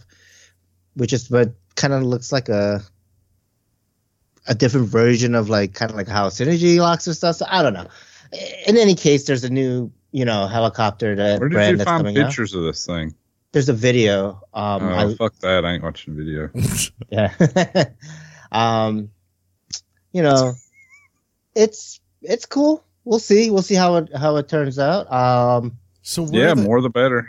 are they an American company, uh, German company, I think they're a China company. China company? Mm-hmm. Okay.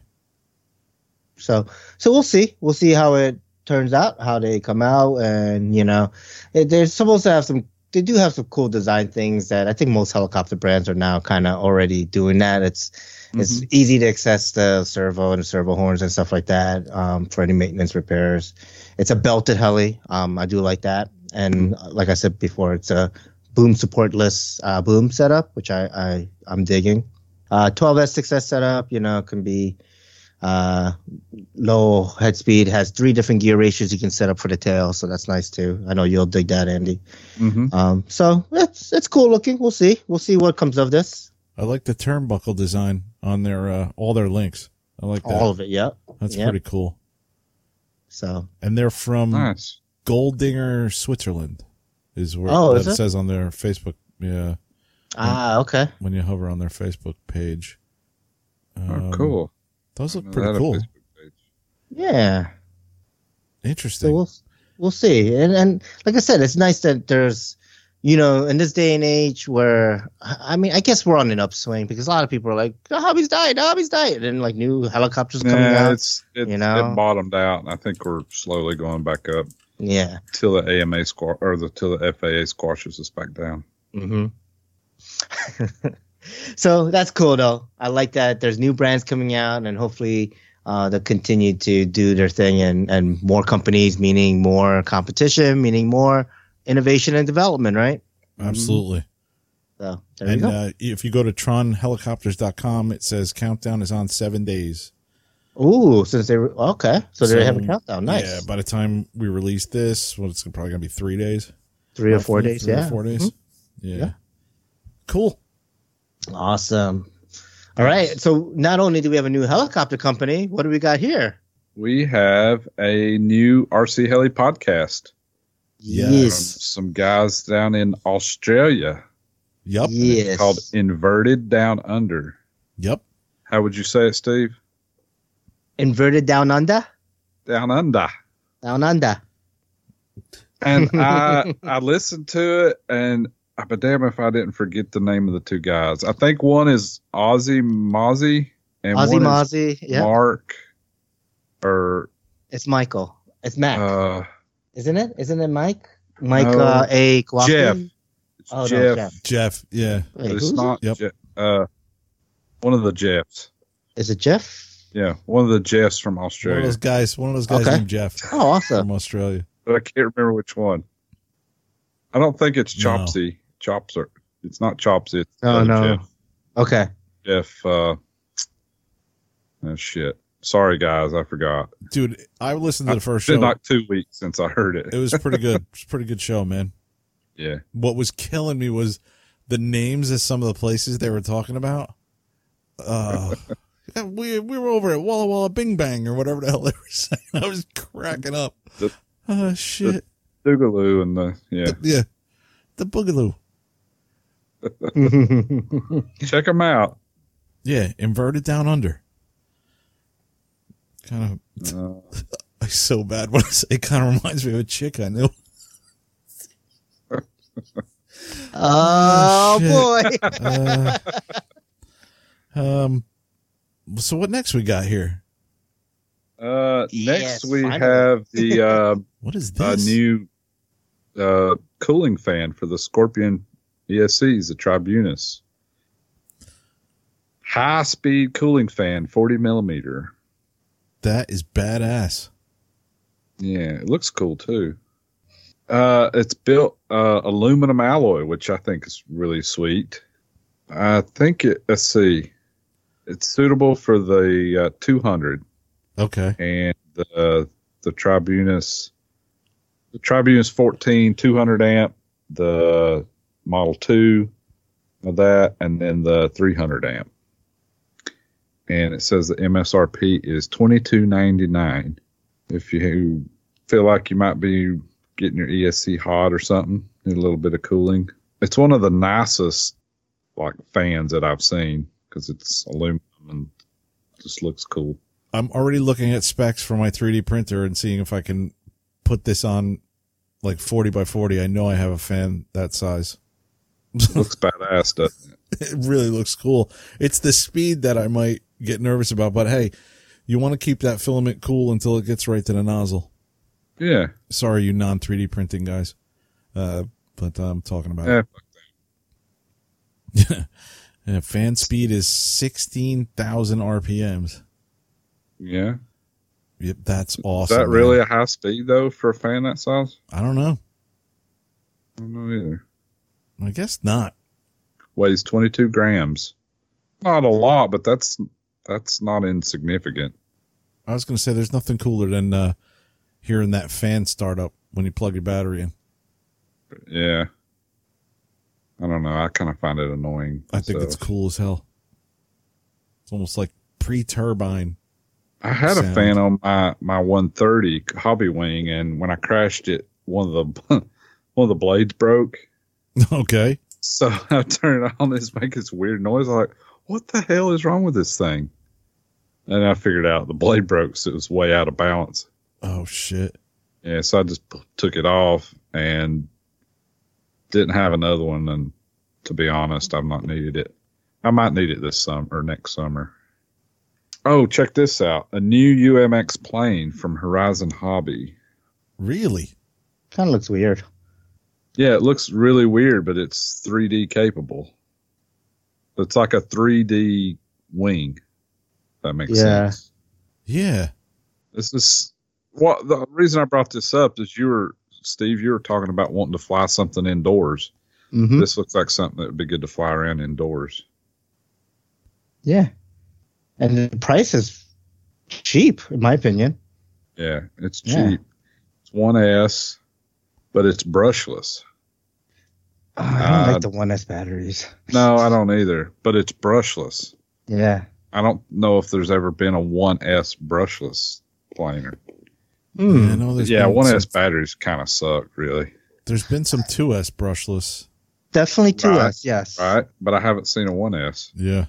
And I can't, I'm trying to look, scroll through the But pictures. it flies on a way bigger 1S, Steve. It, Yeah. Not those little tiny ones. It uses The a 150, 1S yeah. 500 Yeah. milliamp hour. Okay. So it might not be as crappy as those little 150s or 200s. But well, nonetheless. it's going to need uh, something larger for yeah, dual dual engine model, you know. Right. Yeah, but the, the, the motors are so tiny. no. differential thrust. Uh huh.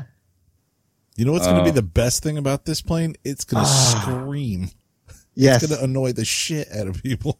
Yes.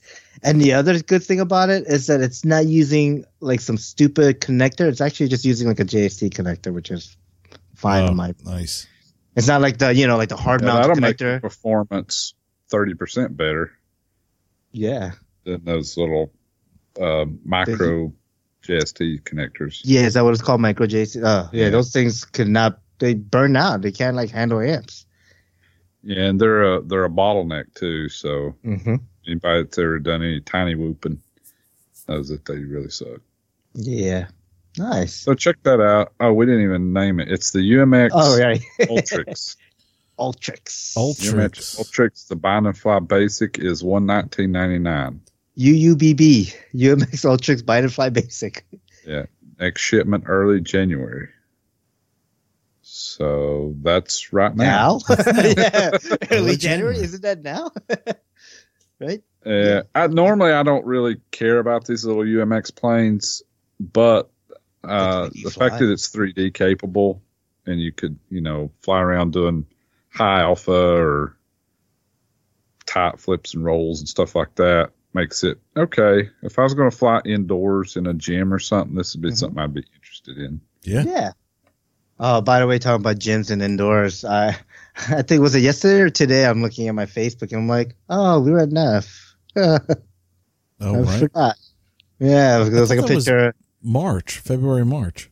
I don't know. Maybe I must have posted it late or whatever. But I was just like, oh, I was looking at pictures from like two years ago or something. So, yeah, That was a lot of fun, really man. really tiny.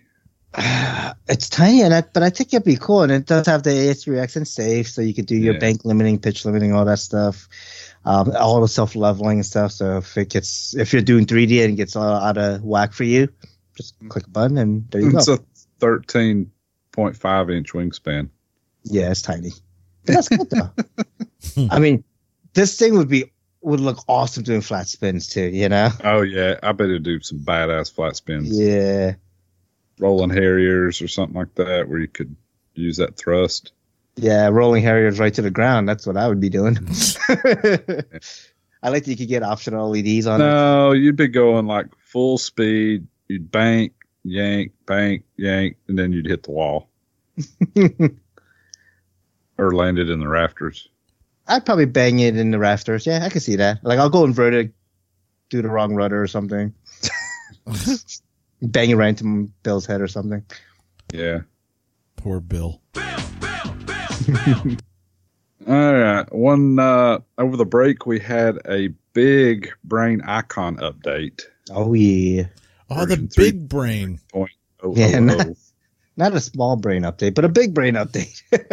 Well, there's been a several over the little last little while, but I don't I hadn't mentioned them because, frankly, they uh, didn't seem that interesting. Is mostly like integration stuff and FrSky s- tweaks for the integration and just little stuff like that. But this update actually has some neat stuff in it. From now on, the aux channel can be separated into two different channels one aux B dedicated to the auto level rescue function, and then aux and then B aux two dedicated to the channel two output. And that means you can use stuff like um, buzzers, uh, switch glow, lights, landing gears, whatever nice. and also you can uh, run a servo out of that with the CCPM mixer for a um, a four servo swash plate. All right, time to buy the uh, Velos 880. Yeah. so that's kind of interesting to be able Mhm. to do four servos because I don't know. Can V bar do four? I don't I know. know I don't the, think so. Bavarian, Bavarian Demon, right? Demon can. Yeah. I, there's not many that can do that. And that's something you see on some scale birds Mm-hmm. and some, well, like the Velos. Anyway, I just, I find it interesting. Yeah, and I, I like that it's like you know it's not an incremental update, but it's an actual like full version update. You know, Mhm. that's just in the big update. So, so they had enough changes in this update to be like, we're gonna release this as a big version update, um, and give a whole bunch of extra features and not just like one or two little tweaks. Um, The- One other thing is the minimum value for ramp up in the governor can be reduced to two from three before. So a little bit slower ramp up in your governor. yeah, scale models nice. love that. Yeah. and uh, a, a lot of little stuff. I don't see anything really big other than the the aux channel stuff. Mainly the the fourth servo is is I think is pretty interesting. And uh, so yeah, check that out if you fly uh, V bar or I mean if you fly Brain or Icon. Yeah, and it- it's 3.3.0. Yeah. Yep. Big So it's round a full version update. Yep. There's a an update for the app as well if you use the Bluetooth stuff or the on the PC. Yep. The Android or yep, all of that stuff. Yep. Awesome. Keep innovating. Love it. Yep, yep. Cool. Do we have anything else? Um, I have nothing else. I have nothing else. Okay. I got nothing else. All right. All right. So let's move it on to what's next for you in the hobby. Oof. Yeah, we got a lot of stuff written here. Nothing. We got nothing written here. You know, dude, I, it's supposed to be really nice this weekend, as in temperature wise, it's supposed to be maybe upper 50s. Whoa, wait, what? Yeah, really? But, but it's supposed to rain. So I'm not sure what's going to happen with me Fudge. in the hobby. Hmm. Well, Sunday is chance of little rain, morning rain, decreasing clouds, temperature near the record of 67. Yeah, it's supposed to be 62 degrees. Oh, jeez. Holy crap! Saturday is 65, yeah, that's just crazy. but that's with rain now, and that's breaking the record of from 2014. So, wow. Wow. Uh, Global warming. All that I'll time. I'm spending outside with the aerosol cans really helping now. telling you. It's kicking in. shit. awesome. the hell with the grandkids. I'm freaking cold. Yeah, yeah, yeah. They could just move more north if they want to Yeah. stay cold. All right. Um. Be cheap real estate. yeah. So so what? You're gonna fly? What are we doing? What's your stuff? Yeah, I guess I'll s- I'll shoot for Sunday. Mhm. That sounds good. Yeah. And I'll be doing more printing. And I don't know what else. Probably not going to build anything else. Uh, oh, you know what I want to do though? Since I, I wanted to say this earlier, since we got these willy nillies kits, I'm really amazed at how balsa is to work with. Like, if you have something didn't quite fit right or left a gap, I love how you I could take a small piece, fill it in there, sand it down, and it looks like you know it. It looks like it was like like it grew there. You know, it looks amazing. So I got that thirty dollar that thirty dollar cub still in my shed, and it's like sixty inch or some shit. And I'm gonna I'm gonna I want to pull the covering off of that. I know it's gonna be an ordeal, but uh, Yeah, but really that's like a cloth and dope or canvas or dope or Yeah, something. it's It's some- different. yeah. Mike was like, "Good luck getting that off." Well, I'm gonna see what I can do. I really I'm- I really enjoyed the covering aspect too of of doing the wings and everything. And Mhm. It really really got me into it, man. Like I did exactly what John said. Like I did the wingtips each side first, uh, Yep. and then I did the bottom, I think, and then the top of the wing. And man, it came out dynamite. Like I was amazed. what what covering did you use? I used Did you Ultra- some from. Yeah, I used Ultra Coat, uh, Ultra Light, I think it was called. Okay, you didn't order it from the from willy nilly. You No, got a, Okay, I think I had something like this, so I was like, you know what, I'm just gonna get. Um, I'm trying to look now, see what exactly what it was. It was yeah, it was called UltraCote Park Light, uh, in Cub Okay. Yellow. It was Hangar Nine Nice. actually. yeah. Nice. Okay, cool. Yeah, when I, when I did the covering, I actually didn't follow Rocky Boy, um, because of the scheme that I used. I didn't want to have orange overlapping the white tips that I have on the wing tips, so I actually did the um, like the main wing part, and then I did the tips. Okay, Um, but I but I was able to get it. Yeah, I mean, I'm looking at it now. It looks pretty spot on. You can't really tell, at least from four feet away, that I'm I'm sitting, you know, away from the the plane.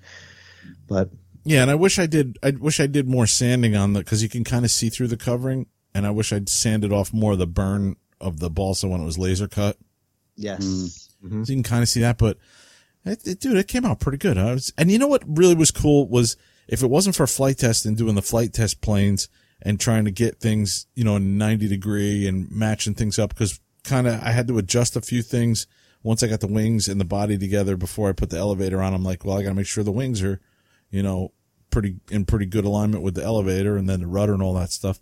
I mean, it's stuff you, it's stuff I really didn't have to think about. And I could see if this was my first building, first time building a, a balsa kit and I had no experience before with airplanes, it would be pretty rough, you know? Got to thank Flite Test, uh, for that, man. Yeah. For sure. Was, yeah, for sure. it was very cool. It was a very cool experience. Kind of got me into it. Nice, and you know, when when you rip off the covering, you're like, ah, damn it, this piece of crap, I'm throwing Yeah. this shit away. Then you can bring, build that Corsair kit. Yeah. like, gotcha. That's right. Yeah. I forgot about that one, man. Yeah. Yeah, now that's a full on like balsa kit. You know, Yeah. like it ain't know, no one or two nights. Yeah. Probably a good way to get that covering off of that plane would be a big fire pit. Yeah. yes. That's true. It'll go up like a Christmas tree. Yeah. Yeah. If you take it out at the right moment, you might be actually able to save the, the wood structure. no, that shit's gonna go up in a ball of fire. People are going to be like, let me know when you throw it out. I'll just drive by and grab it. What are you going to be doing, Steve? so yeah, I plan on flying this Sunday. I want to um just get more flights in and just I don't know. I, I just want to hang out. You know, maybe maybe if we do fly Sunday, we'll get Mike. We'll do like a you know morning breakfast meetup and stuff. Yeah, that'd be awesome. you know, and just kind of shoot the shit. Uh, I do want to get that Align 550E maiden and, you know, make sure, do like a shakedown flight, make sure it's good.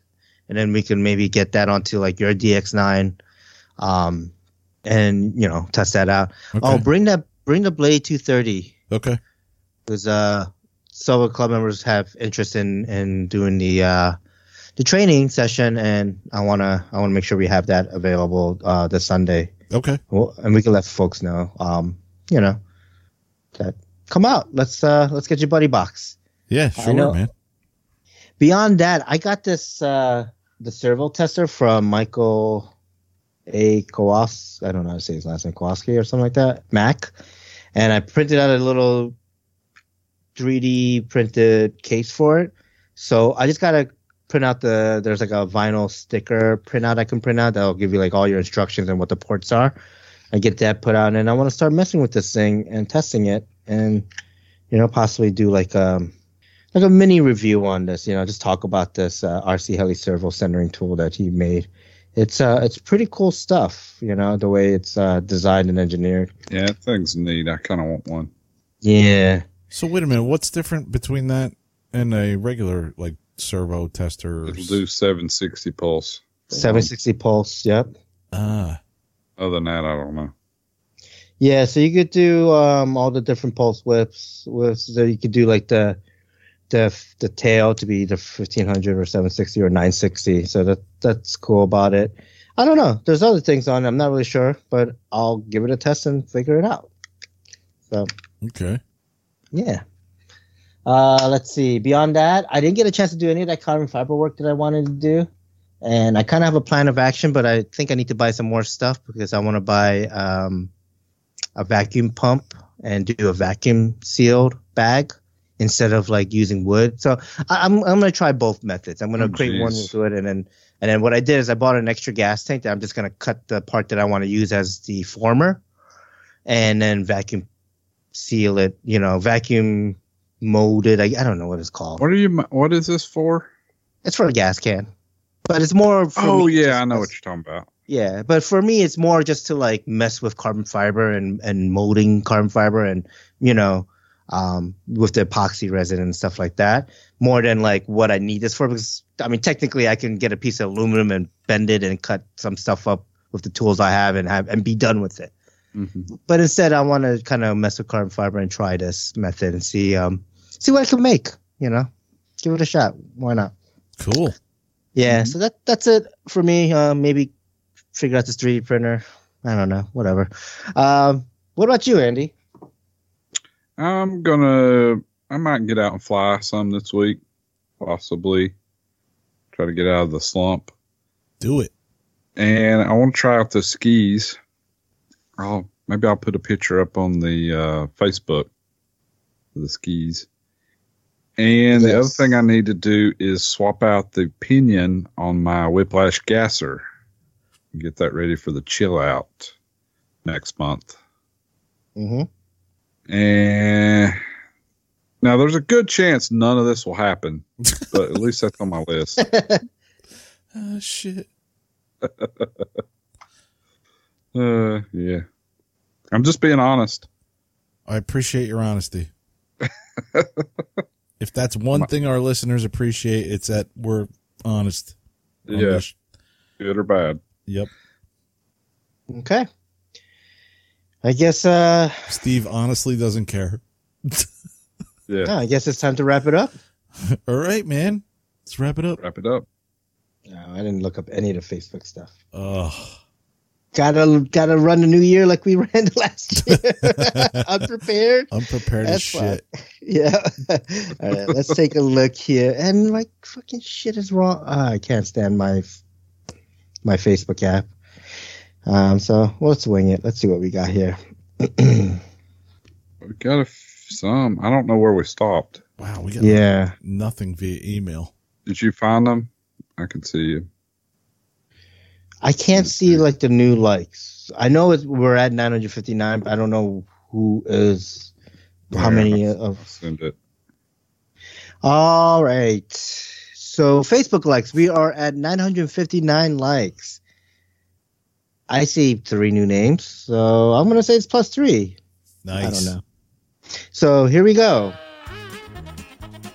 We have Tomas Skook. County Line Hobbies. County Nice. line. And Felipe Costa. Felipe Awesome. Costa. Thanks, everyone. Thanks, guys. That's what happens when my glass hits it and it falls off the coffee table. It's a Felipe Costa. Sorry, buddy. You're so dumb. I don't You're even so know the guy. I don't even know the guy, and I'm picking on him. Sorry, dude. Uh, awesome. All right, Facebook comments. What do we got for Facebook comments? Uh, I saw a few things on Facebook posted on our post from last episode, 2019, end of 2019, uh, episode 206. Uh, David Hill posted all our New Year's resolutions so we wouldn't forget them. Andy Ross said, Thanks, Dave. Put a uh, laughing thumbs up emoji. I was laughing because I read what I wrote. I know, and I was like, "Did I really say that?" I guess I did. Yeah.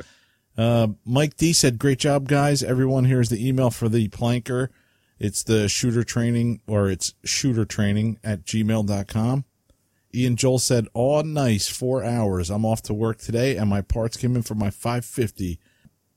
I'm gonna be awesome day off. It's gonna be an awesome day off wrenching. Sorry, I can't read." Scott Graham, uh, El Presidente said, "Oh hell yeah, headphones on for a busy next hour or so." And Travis Savick said, four hours. Haha, I guess it's the or so gonna be good for the show. Uh, I like the longer ones myself. Oh my god, it's four hours. Holy cow, Scott Graham says. Scott said, "Oh my God, it's four hours." All These caps. guys are out of control.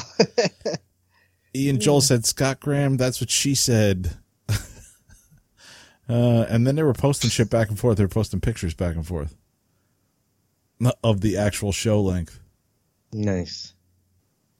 Uh, that's what I saw. What you see anything else, Andy? Uh, I was going to say we got a big response out of the Happy New Year's post that we put up. Oh shit! I didn't even see that. Yeah, twenty four comments. Yeah. Yeah, you didn't see that? Damn, a lot of people saying Happy New Year. I did. Yep. See, I did see the post. I didn't see the comments. Should we read Wesley? D. Pennypacker. Happy New Year's, guy. Who's that in the middle? that is me, Wesley. Jimmy Tate says Sure. Happy New Year. Thanks for your dedication to the podcast and keeping our hobby going with listening entertainment. Looking forward to 2020 flying helicopters. Ray Ray Bacon, Chad Servinsky, Tony Dabura. Chris Foss says a few drinks in, love you fackers. nice. Ah shit. My buddy Sloan Richards. What are y'all having a sleepover? nice. It was a sleepover. It was an Can't urgent wait for more shenanigans. Happy New Year's, guys. Nice. He's one of the Texas only fine Heli guys. Mm, nice. Good dude. I don't Well, know yeah, we kind of did have a sleepover, didn't we? Yeah. Yeah. Picture from IRCHA. hmm I was like, what, where do we have a picture for all of us? And I was like, oh, well, I mean, we have the, um, basically there's only real, I- really just two. There's the, Yeah. um, Loctite for Life and this one. Yep. I don't know why we're so stupid that we can't like take a picture, all three of us, for our profile or something. Like every time we're together, when no one ever takes a picture. Because we're, we're, we're living life, right? We're not trying to Yeah, record the Well, I mean, moments. we're trying to live the moments. So. that's my excuse, but you think we could get one picture? Yeah. Yeah. you can't say shit. I'm the one that's usually taking the pictures. Yeah, no, I Steve am. both I of am. them. Both of them. I'm I'm saying I'm an idiot because I never take pictures of anything. Ever. No. Yeah, And my phone's from 1989, so I can't really yeah. take any 16 pictures. gigs of memory. You can't do shit with that. Ugh. All right, cool. Thank goodness cool. for Steve. All right, do we have any more uh, Facebook comments? Oh wait, Uh, oh we saw more from that one, right? Wait, Uh, no, no, no. yeah, I mean, it's just mainly everyone saying Happy New Year. Yeah, what's this chat saying? Can't wait to hear about Steve's first swipe of the card. What- of what card? My credit freaking card? Credit card, dude. He just Oh heard it. yeah, yeah, yeah, yeah. You're re- yeah, I guess so. You're free to buy whatever you want this year. I bought a new 3D printer. I guess. Yeah. I bought a YS motor. So yeah, I am. I'm I'm back to old Fine. Steve. You're buying. Got Yeah. a new Nitro Heli on the way eventually, sometime I'm sure. Mm-hmm. You know what I should do? I should get the 570 and put the 96 in that thing. Oh, One and a half minute flight. it would go through fuel so quickly. One and a half minute flight, but it'd be freaking balls to the walls, fucking insane. Yep. Eh, Do it. I don't know. Anyways. All right, let's move it on to website comments. Let's see what we have. I saw a couple emails. Yeah. Uh, I don't know if they came in via the website, but uh, I did see a few. I guess now we kind of know who the Radio Shack guy is. Nathan Roberts sent us an email. Uh, Rural King Black Friday. Can you believe there You took a- all these pictures. Can you believe there wasn't a limit on how many I could buy? Y'all should have been here. And he took three pictures of all these freaking Syma uh, From Walmart. 107s and those little tiny quads that you could swallow um, from Walmart. They're all the Syma brand. Yeah. That's awesome. And he literally has like six or seven of these in his car. Yeah. in the shopping cart. Yep. Rural King Black Friday. Yeah. Awesome. Uh, let's see, what else do we have here? We got um, Gray Eagle Jr. sent us an, a picture, and uh, the subject is SAB pastry long division. Yummy, and it's a picture. It's this. It, the UK has this thing called spotted dick. So it says goblin since No, it's not just spotted dick. It's spotted dick pudding. yes two spotted dick puddings. Oh my God. Simply heat and eat. yes, I didn't even see that Oh, little. Oh, man, God. that sounds like another girl I knew. Uh, oh shit! Oh, oh, gosh. man. All right, and then uh, let's see. Javier emailed us. Uh, happy 2020. Just wanted to say, I uh, hope you guys had an awesome break during the holidays. Uh, you had a great, mem- uh, great and memorable times with your respective families. Although I'll sh- be sure about hearing some of that in the next episode. Uh, really cool. You guys take the well-deserved break from podcasting, enjoying the festivities. Also, your bellies are stuffed, and you put in a few pounds, but got to got to enjoy fantastic f- food. I know I did. Uh, let's see. Was Javier with me? Because that's exactly what I did. Yeah. Put on a few pounds and everything. You didn't you didn't look out the window? so best wishes and looking forward to an even better 2020. Sounds like you guys talking hobbies are now very well established with your equipment and heli, so it's now pure progression. And I am sure when we hopefully meet up at IRCHA again, you guys will be rocking the skies. Uh, he's probably progressing more than I have. I've Yeah. been he's been Progressing more than any of us if he's Yeah. doing anything. yeah yeah he's simming like crazy and stuff. I'll tell you though, he does make a good point, man. I'm in. I know Steve's in a good spot. I'm finally in a good place where, you know, I'm feeling very comfortable with stuff, and Mhm. Can't wait to get some more stuff in, more maneuvers down. Yeah, yeah. Oh, I didn't mention it, huh? Oh, yeah. uh, let's see. Uh, Gray Eagle Jr. sends another email. Says, "My family, Gray Eagle Senior, teaching about home and school. Sometimes matches many of toys. Yelling was always an affectionate notice, and it's a picture or a screen grab of like, I guess, a, a eagle coming down like." about to capture some fire or something. I don't know. I can't. I don't know what to make of this picture, but It looks Looks like pretty something from badass. a movie, but Yeah. I, I don't know which movie. yeah, I'm not sure. But it looks pretty badass. Uh, let's see here. Javier. Oh, Javier, yeah. again. Yeah, I should read this, huh? Is uh, the subject is holy four hour show, Batman. uh, he did kind of call you out, Kevin. I know. I cheated. Yeah, he's like, you cheated. You padded the blank time and a weird song to make it four hours. It's not a weird song. It was like a Christmas song, wasn't it? Christmas yeah, man. Yeah. What's weird about Christmas? Damn. It's from No. the movie Santa Claus versus the Martians, dude. It's the punk version of that song. I thought everybody knew Uh, that song. he says, still, it was a massive episode and it took me a few days to listen, but man, was it worth it. It was truly a really good episode to wrap the year with. You guys are killing it. This is very humbling. You guys are killing it. Really, you are becoming the second most important RC Heli podcast ever, and today the true front runners now that RCHN is no more. Oh, um, jeez. You are like a well-oiled machine, cranking excellent content week after week. Is he really listening to our episode? Except for this week. Except for this week. He must not listen. Uh, let's see. He says, I can only hope I get to see you guys again at IRCHA. I think that's definitely going to happen. Uh, pretty sure I'll be doing Saturday only. So if you guys do a cross podcast recording, I won't be in there as for sure. You'll record on Friday. Yeah, I mean, if we do do it, it'll probably be like a Thursday night or Friday night thing. But we'll see. Who knows? Uh, but that's okay. We'll settle with just saying hi, shaking hands, and why not burn a few packs together? No nitro. really? Really? That's fine, Javier. No nitro, but we'll fight gassers. No, screw that. I mean, I'm fine gassers and nitro. he made a point to put no nitro exclamation point. Yeah. I know.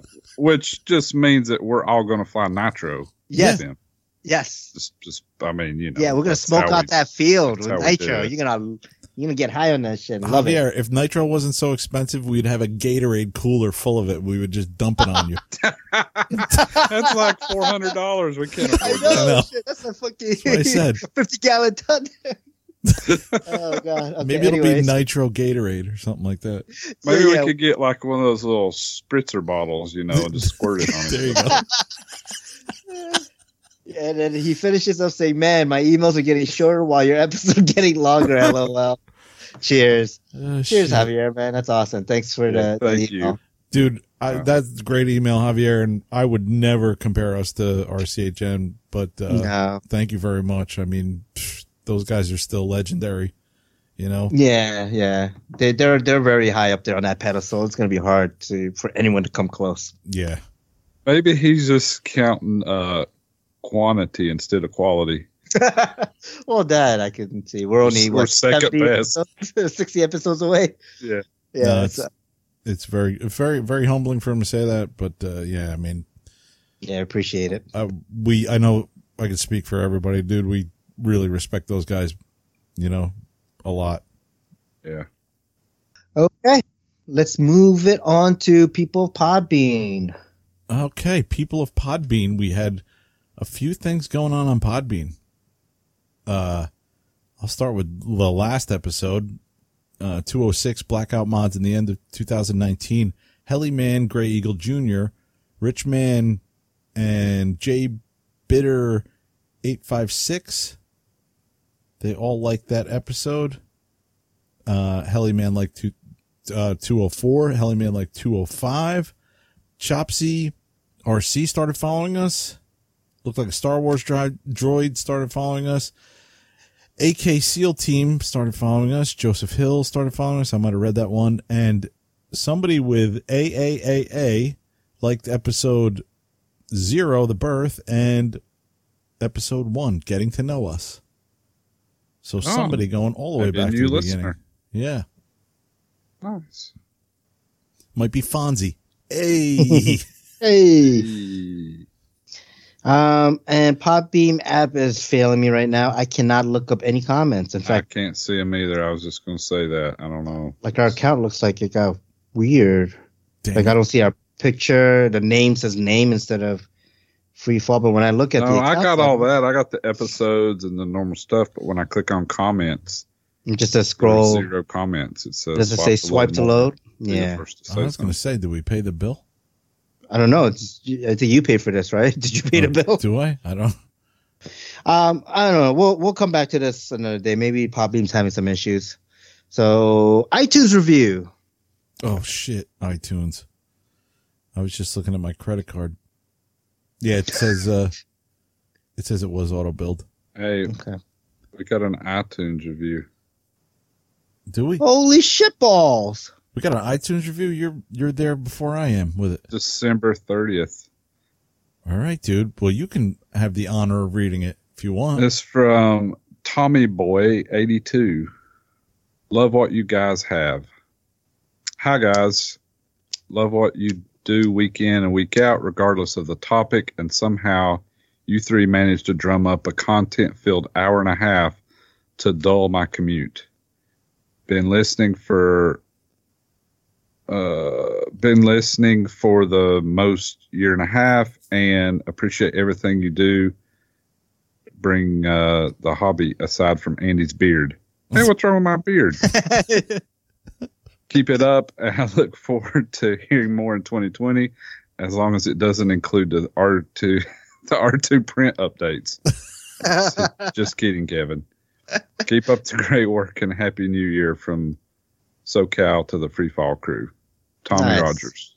All awesome. right. Thanks, Tom. Thanks, Tommy. Thanks, Tom. Awesome.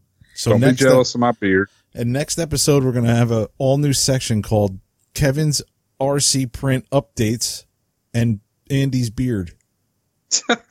Exclusively for Tommy Rogers. Yes. Oh shit! And I'll have a little blurb of how I broke another 3D printer. Yeah, 3D printer talk. yeah. Yep. Because, because the Heli Heads and Tommy will love that. And we are here to please. So, Uh huh. Yep. all right. So, we haven't had any new voicemails recently, but I think it's also partly because we stopped announcing the voicemail number. So people are like, I don't know the number. so, Yeah. let's announce that again. So leave us a voicemail at 973 936 8936. Okay. All right. And we'll play your voicemail on the show. So drop us an iTunes review. We'll read the review on the next episode. Email us at free4rc at gmail.com. Like us on Facebook, facebook.com slash free4rc podcast. Check out our webpage, free4rcpodcast.show. That show. Say hi to Robert. Hey, Chris. Hi, Robert. Robert. Robert. Uh, Flite Test Forums, off the field audio and video production other than Flite Test Podcast. Free 4C Podcast. Say hi to our good friend David Hill, aka Hill the Flyer. Hey, Dave. Hi, David. Happy New Year, Dave.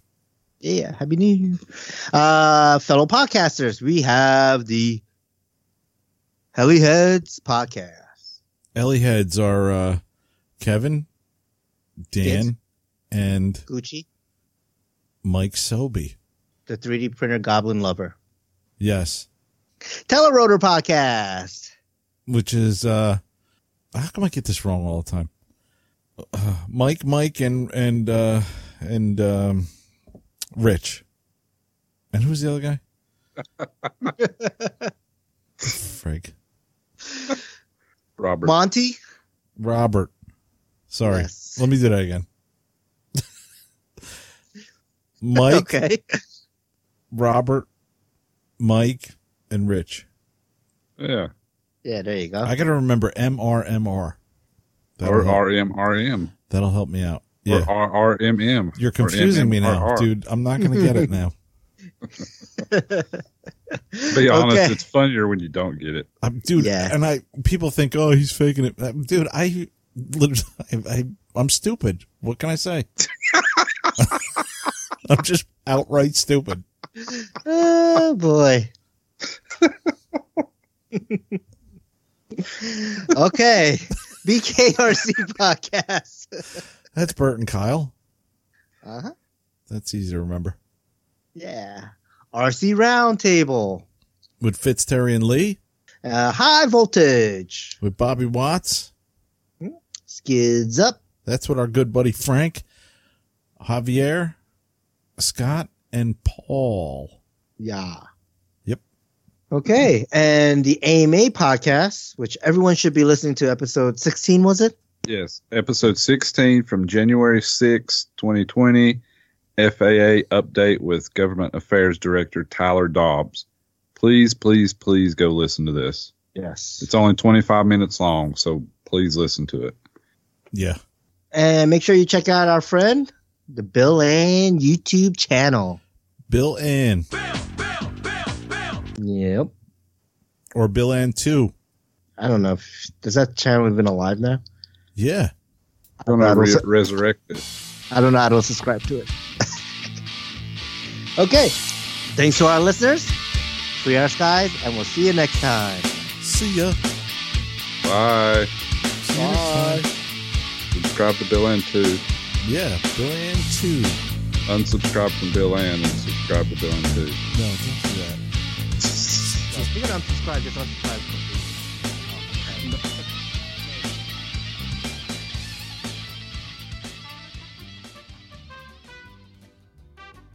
if everyone left the one channel into the other one, it'd be kind of funny. Yeah. Long live Bill Ann too.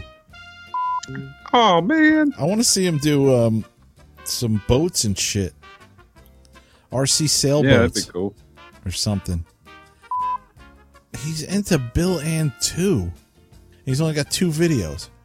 That's what I'm saying. That's what. Like, I guess that's the whole point, right? Two videos. It's Bill Ann two. He's got to start Bill Ann three. put up three videos. I I know. I see where you go with this. Yes, I guess so. He's killing it. Yeah.